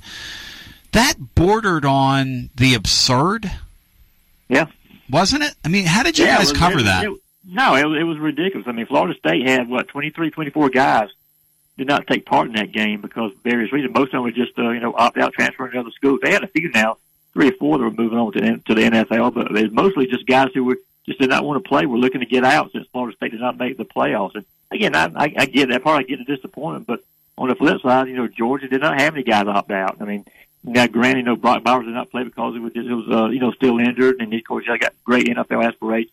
Marius Mims did not play, but you didn't have not one single Bulldog come out ahead of time and say he was going to opt out because he did not want to play in the game. Brian Hartman's got a little piece of breaking news here as we visit with uh, Anthony Dasher, UGASports.com. Go ahead, Brian. There's multiple reports saying that uh, Mike Norvell is going to stay at Florida State. That's not a not a huge surprise, but yeah, that, that's uh, Um, it makes it makes Alabama's situation a little more curious now. What's ultimately going to happen? To that. That's right. Because here's the thing: who wants to follow him? Uh, Mike Well, that's Norvell's not- making money. Why would he leave? Yeah, that's what I was about to say too. I would not. You have to pay me. I mean, twenty million a year to be to consider that job. So I don't want to. I do not want to follow in Nick Saban's foot. So there's no way. That's a no a no win situation. You're not going to be. You're always going to be held to that standard. Nick Saban's going to have an office at school. Exactly. I mean, are you kidding me? I mean, that is insane. There's no way. And you know what? I would consider putting myself through that. How about your family? I mean, you would literally, you're right. You would literally have to pay me three times what the highest paid coach, and I think they're going to find that. I, I think, look, the DeBoer guy, he's going to be next on the mic now. Know, he's negotiating with Washington to stay at their school right now. So I'm not. I'm not going to be surprised to hear, hear that here. How great's it going to be to see Alabama get down to candidate seven or eight? Maybe they hire Butch Jones when it's all said and done. Well, this is what, in my opinion, just real quick, this is what teams like Alabama and ultimately Georgia's going to need to do. You need to have somebody on your staff that has been on staff for a while. 'Cause I don't, I just don't. think I think it's impossible to ask anybody to come outside the the, the, the family, so to speak, Yep. and have them expect to be success, successful. Have, at least have somebody on your staff that the fan base is going to be familiar with. That follows, so you know, if you want to say follow the footsteps of that coach, fine. But have somebody on staff already who's been there for a few years that people can already have a, um, you know, you know, an acknowledgement of, know who they are, know who they are, instead of trying to go outside and find somebody. Because uh, again, you're going to see more more often not coaches not going to go to a school following a legend. Absolutely wild, man. That's um, so Alabama's getting ready to say that it's not it's not easy uh, finding a coach these days. The guys make too much money, and opportunity's opportunity, but who wants to drag their family into that? Hey, Tone, the, uh, the, the basketball season as Anthony Dasher joins. Live or Memorex for this Georgia club on a winning streak here. Yeah, ten game winning streak. Uh, that is the longest winning streak in Georgia basketball. So you've got to go back 90 years. What? 1931, 1932 season to find a Georgia basketball team that's won 10 straight games. What? That is correct. There's a stat. There's a stat for you. How? How can you be that close to Atlanta? and that's the reality. That's crazy. This has been Georgia basketball's history, though. I mean, it really is. I mean, they've they've, they've had uh, you know, they've had a, a few spurts where they've had some you know pretty good players, and they've gone to Tennessee a few times. They've won it. You know, well, fin- well, Final Four. Hugh Durham took them there, you know, back way back when. But uh, it's just uh, it's just kind of been how basketball is at, at UGA. But Mike White seemed to, you know, at least early on this year, seemed to have this you know program kind of turning the corner, uh, and so we'll see. Of course, a huge huge game for them uh, against Tennessee, the best team I think obviously they played this year. But the the Dogs have something going right now. It's uh they've got brought some life back into the to the stag, and uh, we'll see what happens tomorrow. What kind of a crowd will there be there tomorrow? And are students back on campus there? Yeah, the students are back on campus. They had about four thousand students at the game uh, la- the other night against Arkansas. That was a nine o'clock uh, tip off. So the students are back. Uh, I would expect to be uh be pretty close to a sellout. Mean, that Stegeman seats just over ten thousand. I would expect most of those seats to be filled. It's really a great place to see a basketball game. And they've uh, done some, uh, you know, rework to it too. If you've been to, you know, Stegeman in the past, you remember the the old, you know, gray, dull-looking ceilings. They painted the entire ceiling black. Now they got a brand Nice. new, you know, scoreboard, and they've actually got plans next uh, next year to build a brand new, to, to, what they claim is going to be the biggest uh, scoreboard in college basketball on that east wall at Stegeman. It's going to extend from uh, side to side. And so that's, I got Stegeman looking pretty good, and they just got to get the product to put in there. And, and like I said, so far, Coach uh, White has them uh, has them on a positive track right now. Got some good players. Got a good player coming in next year, uh, five star Asa Newell. So uh, we'll see what happens. How surprising is this from your perspective when you thought about what basketball season was going to look like? And obviously, some of this is a schedule driven deal, but some of it is that's a pretty impressive win against Arkansas the other night. They wouldn't have won that game last year. That was an impressive win. Yeah, they, they, you know, they, they've had several games this year. The game of Florida State this season, they've been hanging their hat on that one. Georgia trailed by 17 points in that game with just over six minutes to play and came back and won in Tallahassee. And that was a uh, that was a big moment for them. They, they used that. They beat Wake Forest earlier this year. Yeah. They did lose to Miami. But they've got some pretty good, you know, good wins, you know, under their belts. Uh, this season. And Arkansas, you know, I don't think Arkansas maybe is quite as good as people thought they were going to be. But shoot, anytime you can beat the you know team like the Razorbacks, who consist, consistently been one of the you know better teams in the conference, that's a, you know it's a feather in your cap. And and this is another huge challenge uh, for Georgia. But the fact again they're playing at home where they're where they're undefeated this year, they're ten and zero at Stegeman this year. Mm. Uh, the crowd is going to be going to be jacked, and uh, uh, should be an exciting game. I'll tell you what, when you uh, get an opportunity to watch this Knecht kid from Tennessee, you're in Yeah. for a real treat, man. Oh he, yeah, I, I've seen him on TV. He's Wow. a he's a star. I, I love watching. I love watching good basketball players. He's one of the best in the league. Uh, yeah, I know you love the game, and he. Yeah. The thing about him is when his body language, it's like he almost starts hopping around. If that guy starts Mhm. hopping around, watch out. Yeah, watch out. He's, he's fun. He's a fun player to watch. He really is. Anthony, on the way out, if Georgia is going to be successful tomorrow, Mhm. who needs to have a, a big game for them? What do you think? Well, uh, I think it starts with a guy who wasn't very effective the other night, and that's uh, Jabri Abdur-Rahim. He's Georgia's best uh, best perimeter shooter, uh, best three three point shooter. Uh, if he's on, Georgia usually plays pretty well. And the last the other day was the exception, but they had other guys, you know, step up. Noah Thomasson, you know, Justin Hill, hit some big three pointers, and uh, you know, Russell Tchewa, uh, seven foot two eighty, the biggest player in the, in the conference. He really had a had a double double against Missouri. He needs to have a good game, but um, I think uh, for Georgia to win this, you won't have to see Jabri uh, be on point. Dogs have won 10 in a row. And give me that number again, first time since? First time since the 1931-1932 season that Georgia Bulldog basketball team has won 10 straight games. It's just, it's what a great number. Hey, on the way out, um, Yeah. tell the living listener where they can find you, interact with you, all that good stuff. And thanks, Ant. Sure, no problem. They can find me on UGASports.com and on Twitter at Anthony Dasher one. Thank you, brother, because there's only one. See, my man. Thank you, All Anthony. right. Good talking See to you. The great Anthony Dasher, one more time. I knew Dancer and Prancer and Vixen and Comet and Cupid. How about that, Bino? Ten straight wins for the first time since 19 and 31. And these people want to get on here and rip Rick Barnes when he is a living, breathing 10 game winning streak. How many times has he done that at Tennessee, Bino or Brian? I bet several times they've won 10 straight under him. Mm, I, I, in 2019 for sure. Exactly. Well, there you go. That's several times. Bino, uh, your thoughts on what we saw from the basketball Vols the other night? Well, obviously we we had no answer for Smith. Um, uh, he, he got whatever he wanted, whenever he wanted it. Uh, the uh, the bright spots were it, it looked like in the first half that Mississippi State just had a whole lot more want to than we did. Yep. Uh, we recovered from that in the second half. Uh, played really hard, uh, and the reemergence of Knecht. Uh, those are the two really bright spots from the other night. Am I wrong in saying that Knecht has this thing he does where he, when he starts hopping around, it's almost like his um, uh, Chief Jay Strongbow used to get on the warpath. I mean, I don't know how politically incorrect that is, but he used to, since his name was Joe Scarpa and he's really an Italian guy, but he used to get on the warpath, you know, and when he went on the warpath and started his war dance, you knew you were in trouble as an opponent. And, um, it's almost like when that kid starts hopping around up there on the balls of his feet and he's hopping around on defense, he does this thing now, uh, getting to see him as a player, and he was doing it the other night, and that means you're getting ready to go. He's going to go off on you when he starts doing that. Versus a lot of times he's flat-footed and sort of disengaged in these games, but he wasn't in the second half the other night.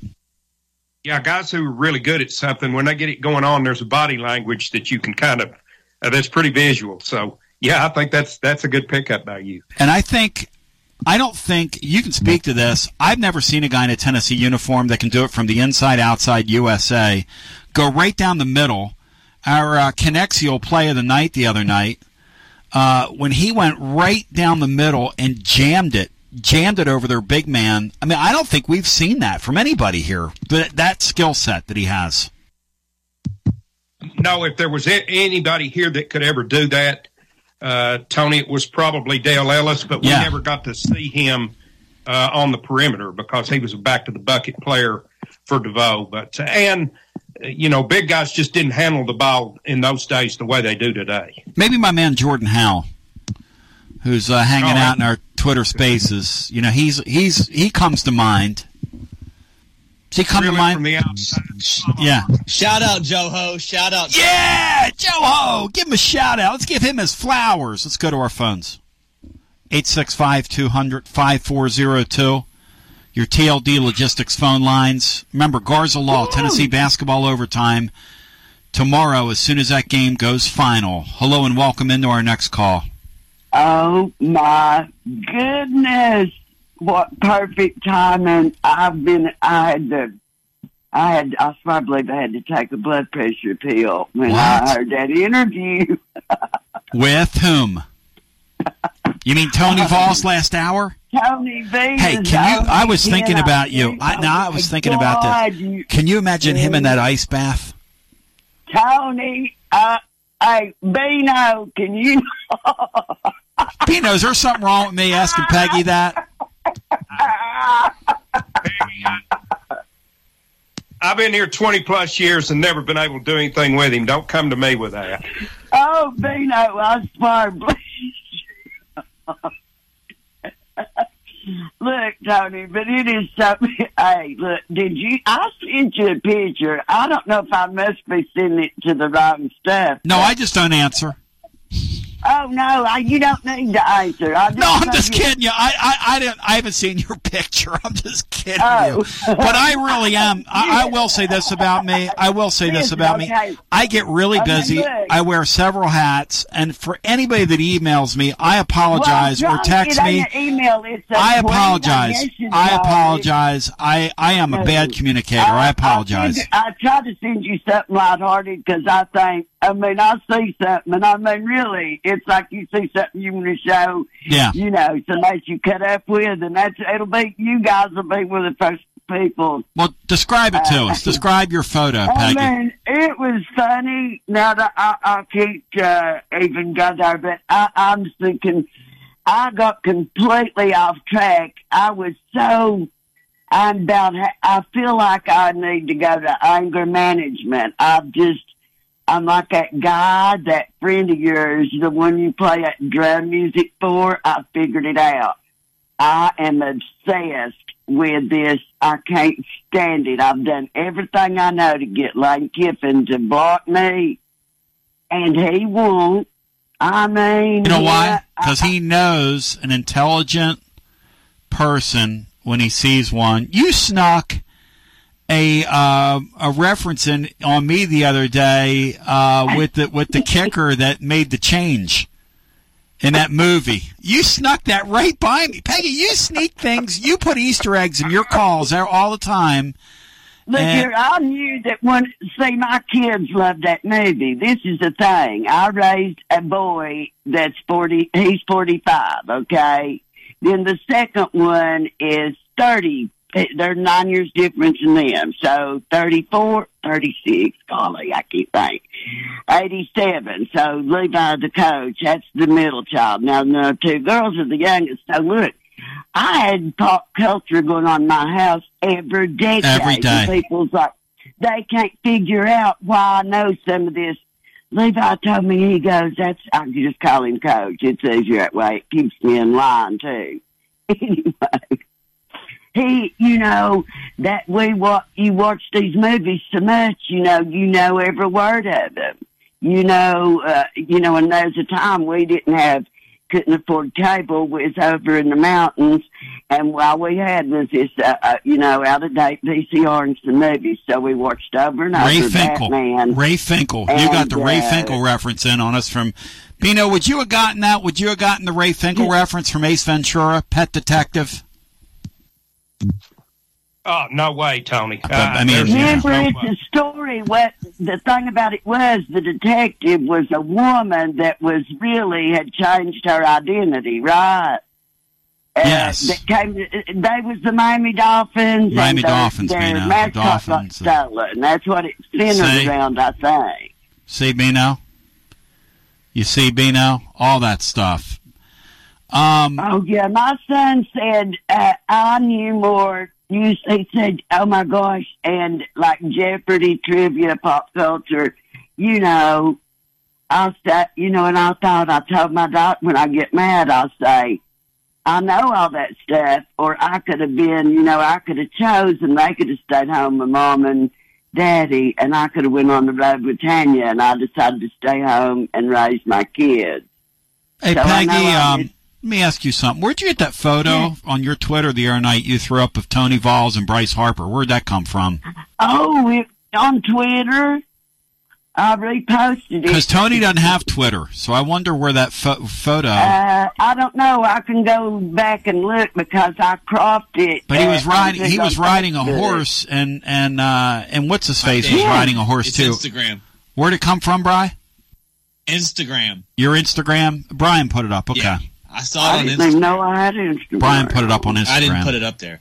Oh, I thought I saw, I know. So anything you post on Facebook, as long as if you checked it, I guess, does it automatically then make that post on Instagram?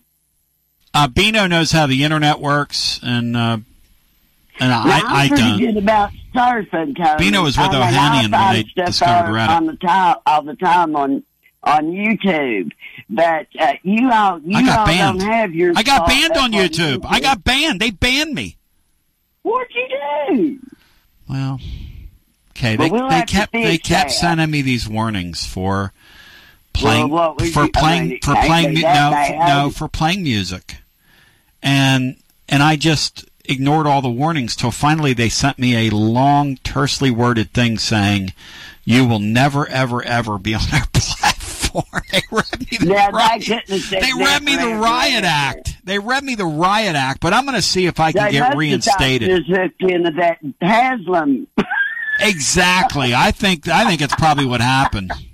HOH You know, Mafia. It was crazy. Was it during COVID? They might have you down. They might be watching you, Tony. Hey Bino, HOH Mafia. It was during COVID. I got I got uh, I got smashed.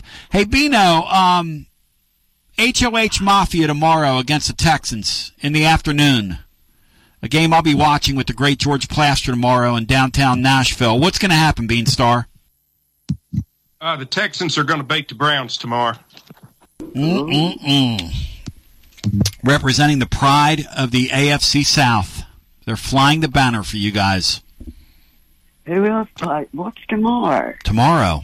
All of the You NFL games. game, uh, okay. There's a game on going on? Peacock. What you got There's a game on Peacock tomorrow night, Bry. What, Bry, what's the temperature going to be in Kansas City tomorrow night? The wind chills during that game are expected to get into the negative 30s. Negative 30s! Who's, who's a playing where it's negative thirties? What I want to know. Kansas City and Miami?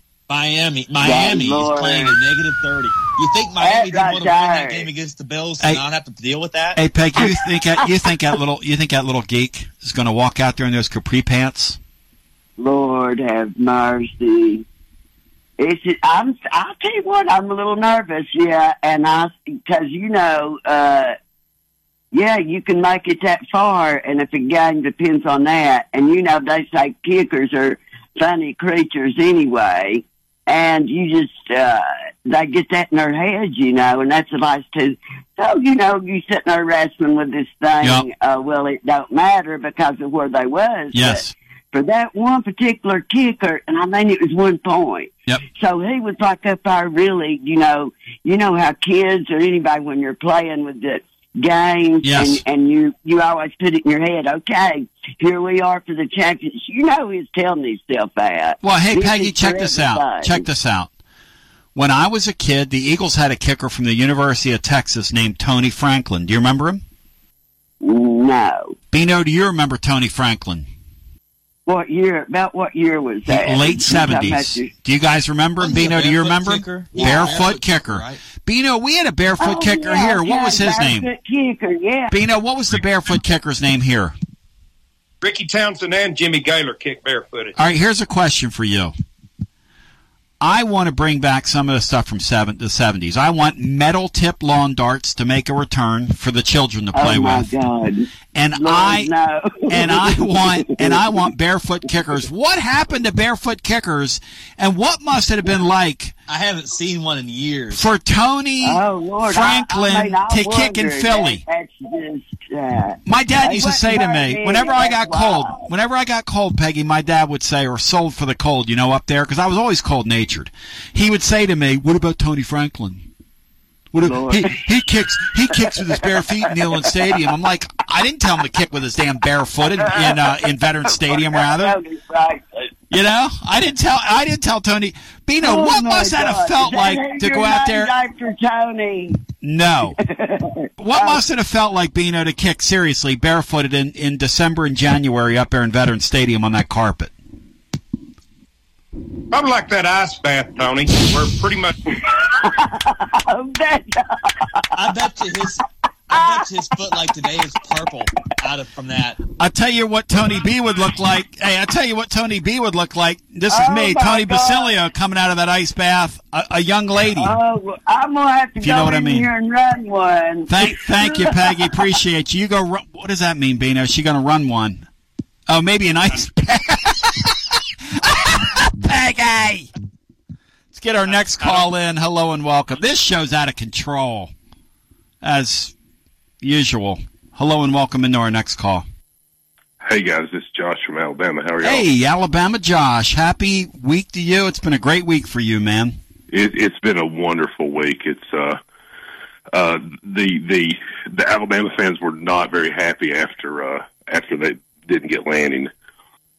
Well, they're on candidate. We're we're going to count this now. That's candidate two. That's now uh, not going to take the gig. Uh, how far down their list do you guys think they get? I think they go four or five deep, and eventually they're going to have to do business with Lane Kiffin before this is over. I think. I don't know if you saw the the uh, uh, as Brian said a minute ago, the update that Norvell was staying at Florida State. There was another tweet that said now they're going to pay him over ten million dollars a year. At Florida State. Yes. So if these guys are smart, what they all do is they get involved with this gig. Like there's a lot of speculation today that the guy at Washington is using this opportunity for a raise. Um, and if that's if they're smart, that's what they do because Alabama will eventually. I mean, who's going to take the job? Tommy Rees Perkins, right? You know, I, I, I said an over under. I, I was talking to some of my friends last week. I said, I bet this will cost college football as a whole with raises and extensions and buyouts. I bet there'll be a quarter billion dollars of transactions. I bet you're right. And I bet you're right. You know, something else I, I heard. I remember you a few weeks ago, um, after signing day, you were talking about um, Carnell Tate and how when he was recruiting, Ohio State offered him whatever they offered him, and he came back to Tennessee and said, "Well, now you've got to pay me more than them." and and I think something I was thinking about, and what your opinion is, you know that Saban's been able to get a Saban discount in recruiting to to say, oh well, we're not going to pay you as much, but if you're a you know, if you start in our back seven, you're guaranteed to be a first round pick, Yes. and you'll make up for it. Yes. And so the price of football for Alabama, it seems to me, is going to go way up.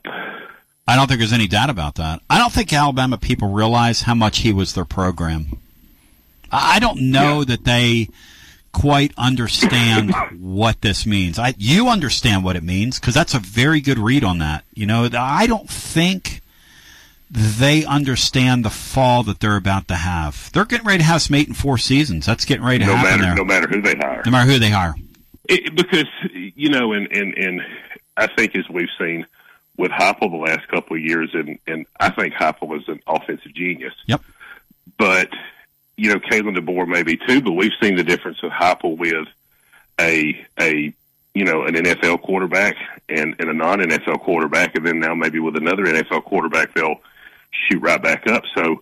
You know, when you hire somebody like DeBoer, even though people say he's a proven winner, it's very risky because you've never seen. I mean, there's a big drop off from uh, uh, from the the quarterback they had if you go from him to uh, uh, Milroe next year. You know, how much would that change his level of success? It's hard to say.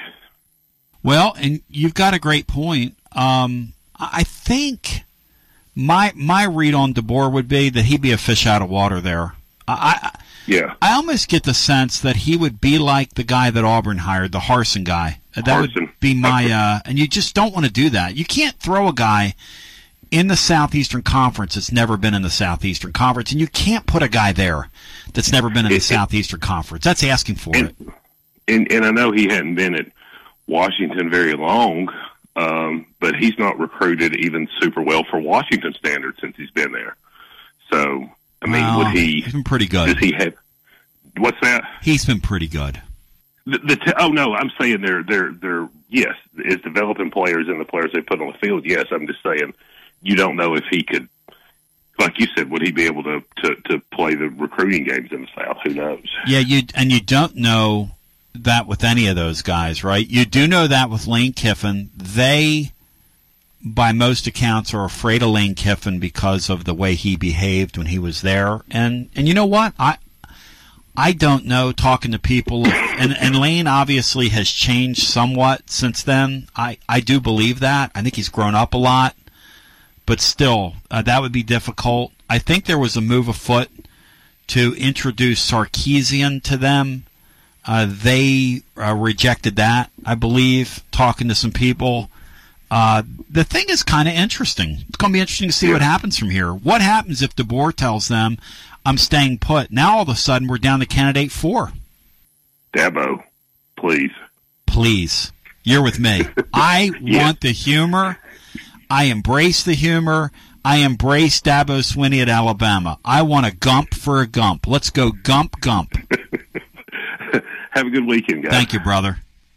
Gump on gump crime. I want gump on gump. That would be the humor of Dabo Swinney being there would be more than I could stand. It doesn't matter who they hire, though. They're getting ready to go through some eight and four seasons.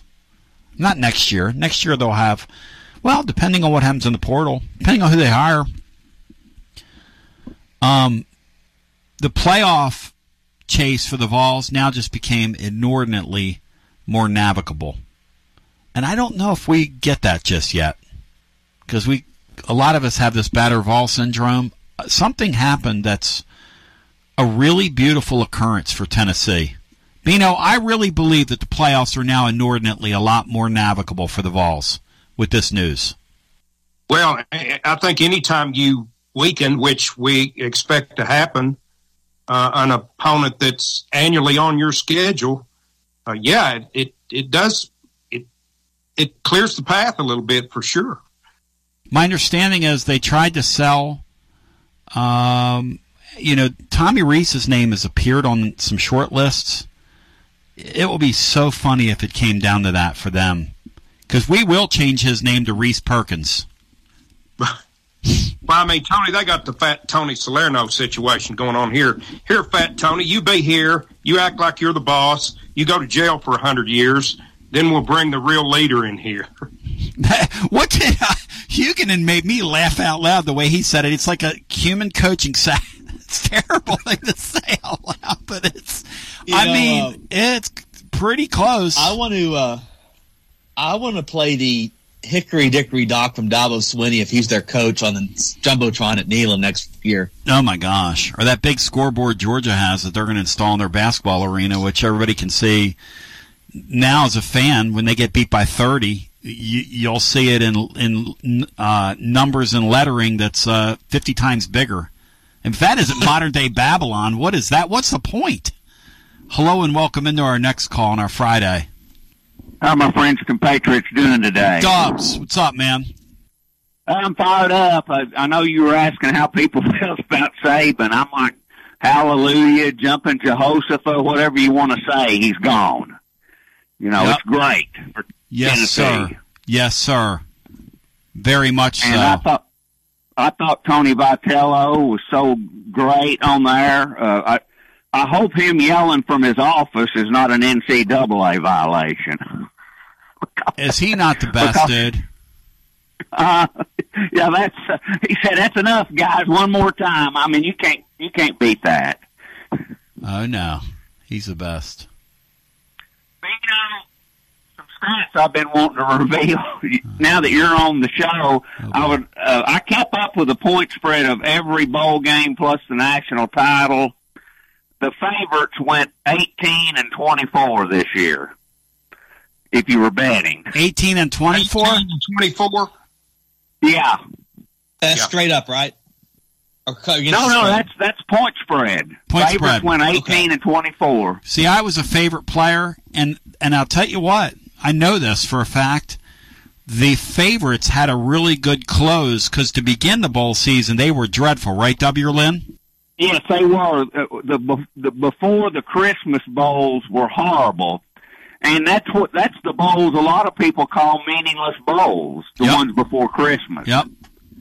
And as you got later, I guess you could say people took it more serious. You know, seriously. I So, really uh, believe, guys, that bowl season this year was borderline absurd. I don't know what it's going to look like during the 12 team playoff, but this for this one season with all those opt outs and just all that, it was just ridiculous. I thought, and I love the sport. Well, uh, you know, it's going to be become it's going to become more like the NIT. That's what it's going to become. but a I really think they'll good keep all the bowls. You know, but oh, uh, as yeah. far as- It's like that now. They're never going back, W. Lynn. You know that. No, they're not. These PIG pigs are never going back. But, uh, I- except for I- a few I know one- guys. I, I'm What's that, sorry, Bino? David, Lynn, except for, except for a few games going forward, these are all just going to be previews of the season to come. Yep. Uh, because you're going to be using you're going to be using your next year's roster a lot more than than you use that current year's roster in bowl game. And really, what kind of preview is it going to be? Because many of these teams are going to overhaul themselves uh, in the portal. So even at that, I mean, yeah, for Tennessee fans, that's correct, Bino. For us, it was a really great chance to get a look at Nico and to get excited. But other than that, I mean, that Iowa game, if you were just watching that as a casual fan, I'd be sitting there going, this is dreadful. Dreadful. you probably would have turned to that hockey game. Wasn't that on the same time? Well- Some outdoor ice classic. You know what's funny, W. Lynn, is that our game did the best numbers on television of any of the non-playoff games. That's the power of the Vols. It was a yeah, it was ABC though helped it though. I think. well, that's true too, bro. Being on ABC. You always got to. You always got to. Can't leave a tender moment alone. But one thing about Tennessee, they do draw numbers, and you can go to any big city out west or in the southwest. There's a large number of UT alumni that get together for games. No doubt about it. And uh, but what Tony Vitello said about the incoming players, I loved it because it's kind of like what I, I, I was telling freshmen coming here forty some years ago.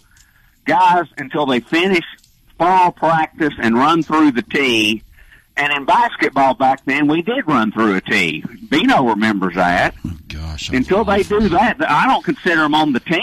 And that he said that in a way, he, you know, that until they get on campus and find out what life's like in college, you never know what's going to happen. Oh no! And the other thing he said today that he didn't say mm-hmm. is, "I like my team a lot more this year." He didn't have to say that, but in other words, I like being around my team this year. And I'll never forget my my son when he was looking at colleges to play at. He, we were visiting with a college, and this coach said, "Hey, to my son, he said, I like you."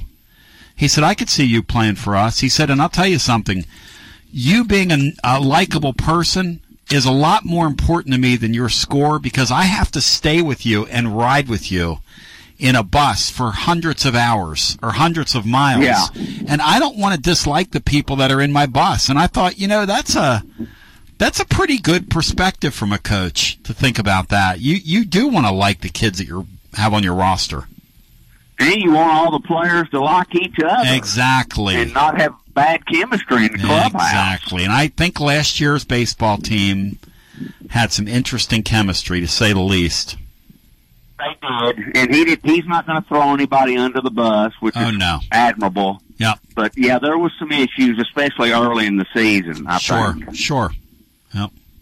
But uh, I, you know, I, uh, I mean, I know the the UT fans in the Atlanta area and Georgia. Uh, a lot of times they fill up that Georgia arena like uh, Tony you did with the the bus trip. The Pearl Patrol. You know, and I, the Pearl Patrol, and I went with some friends in a car, Yep. and if if you can get in that arena tomorrow that holds what do you say ten thousand, please do. The orange in there will help. That one night we put, Bino, how many people you think were there that night with me, you, and Paisan and all of us that night we went when they came into the crowd after the game? How many Vol fans were there, Bino, you think?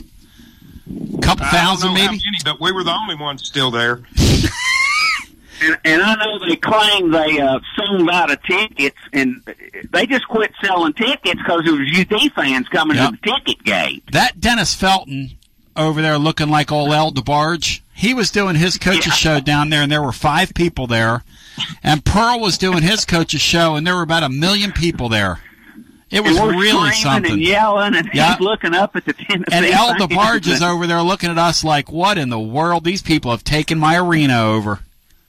I saw him as an assistant coach on some team the other day, and I can't remember what team it was. tell you, he stands out. He's a standout coach, Yeah, man. you- But uh, yeah, we need to win this basketball game. Uh, we lost to Mississippi State, and I'll, I'll tell you, we can't keep starting games 0 for 10 or 11 at three point line. All you got to do is, like in that game, if we'd have been 3 for 10, Yep. we'd have been in the game, you know, in the first half. Some vintage Bruins basketball right there. But W. Lynn, thank you. Tomorrow we'll be on live. Garza Law, Tennessee basketball overtime when that one comes to a thrilling conclusion.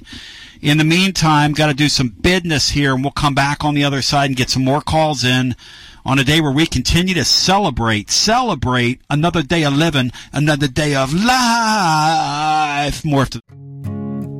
This is Trip Stoltz with Columbia Ace Hardware. I love listening to 101.7 WKOM FM, Columbia, Tennessee. Celebrate you with a new vehicle from Chrysler Dodge Jeep Ram of Columbia. We have a huge selection of new vehicles waiting for you. We're talking cars, trucks, and SUVs. And if you're in the business of selling your vehicle, we've got you covered. We'll buy from you even if you don't buy from us. At Chrysler Dodge Jeep Ram of Columbia, we're locally owned and operated and proud to serve our community as the largest CDJR dealership in Tennessee. Find your new ride today when you visit Chrysler Dodge Jeep Ram of Columbia. Hello, this is Terry Tillis from Tillis Jewelry. Garnets begin the year as January's birthstone. Garnets are also the gemstone that are traditionally gifted for a second wedding anniversary. Here at Tillis Jewelry, we have a variety of garnets to fit your budget, whether you prefer vintage or modern. Next time you visit us, be sure to mention this ad and receive 10% off your purchase. You deserve something new to begin the new year. Follow us at Facebook and Instagram. Do you suffer from knee pain? Is it painful to walk or perform your day to day activities? If so, we have great news at the Dr. Gill Center. We can relieve your knee pain fast and easy with no downtime and no surgery. The FDA has approved a new non surgical treatment for knee pain, and it's covered by most major insurance, including Medicare. This treatment has helped millions of people across the nation. Call today to see if you qualify for a free consultation and get back to a pain free life. 615 551 9224. Brown's Body Shop has two locations to provide your vehicles with high quality body and frame repairs, the best paint jobs, and custom body fabrications. Brown's Body Shop has been successful for more than 50 years because of their highly trained personnel, competitive prices, superior customer care, and timely service. Don't put off body repairs or that custom paint job at Fenders. Go to Brown's Body Shop today, 1505 Nashville Highway in Columbia, or 129 Alpha Drive in Franklin. Looking for convenience? Try Quick Mart Convenience Stores, conveniently located all across Maury County, southern Middle Tennessee, and North Alabama. Whether stopping in on your way to work for coffee and a biscuit, taking a plate lunch to go, or grabbing something cold to drink after a long hot day at work, there's always one nearby. Quick Mart Convenience Stores, conveniently located all across southern Middle Tennessee and North Alabama. Proudly serving Shell gasoline. Hey, this is Derek Ransom with 10 Pin Alley, voted number one family entertainment center in Maury County. We offer 32 bowling lanes, giant arcade, laser tag, bumper cars, and a full cafe and bar menu. We also specialize in group events, kids and adult birthday parties, company parties, sports team parties, and holiday parties. We're located at 322 East James Campbell Boulevard in Columbia. Call us today at 931 381 Bowl or visit us at 10pin.com. 10 Pin Alley, it's where the good times roll. This is Mark Curry at the Trailer Store. We are a local family owned business. Every day I work with my wife Susie, my mother Becky, and my son Justin. We offer a full line of lawnmower trailers, utility trailers, stock trailers, and a full line of trailer parts. We also offer service. Come see us at 1021 New Lewisburg Highway. Call us at 931 381 2795. That's 931 381 2795. Hey, this is Trip Stoltz, owner and manager of Columbia Ace Hardware. Football season is here, and that means tailgating starts now. Come see us at 112 East James Campbell Boulevard and let us help you get your backyard game ready. We are open Monday through Friday from 7 to 7 and on Saturday from 8 to 4. Go Vols! Ace is the place with the helpful hardware, folks. I am Jack Blackstone. And I'm Emery Blackstone. Together, we are Greenway Tech Repair. Tired of slow computers, cracked phone screens, and fancy home electronics you don't know how to use? We can help. We provide local on site services as well as remote troubleshooting for any job, no matter how large or small, from computers and laptops to mobile devices and home electronics. We Blackstone brothers are eager to serve our community. Find us on Facebook at Greenway Tech Repair or by phone at 931 388 2691. That's on Facebook at Greenway Tech Repair or by phone at 931 388 2691.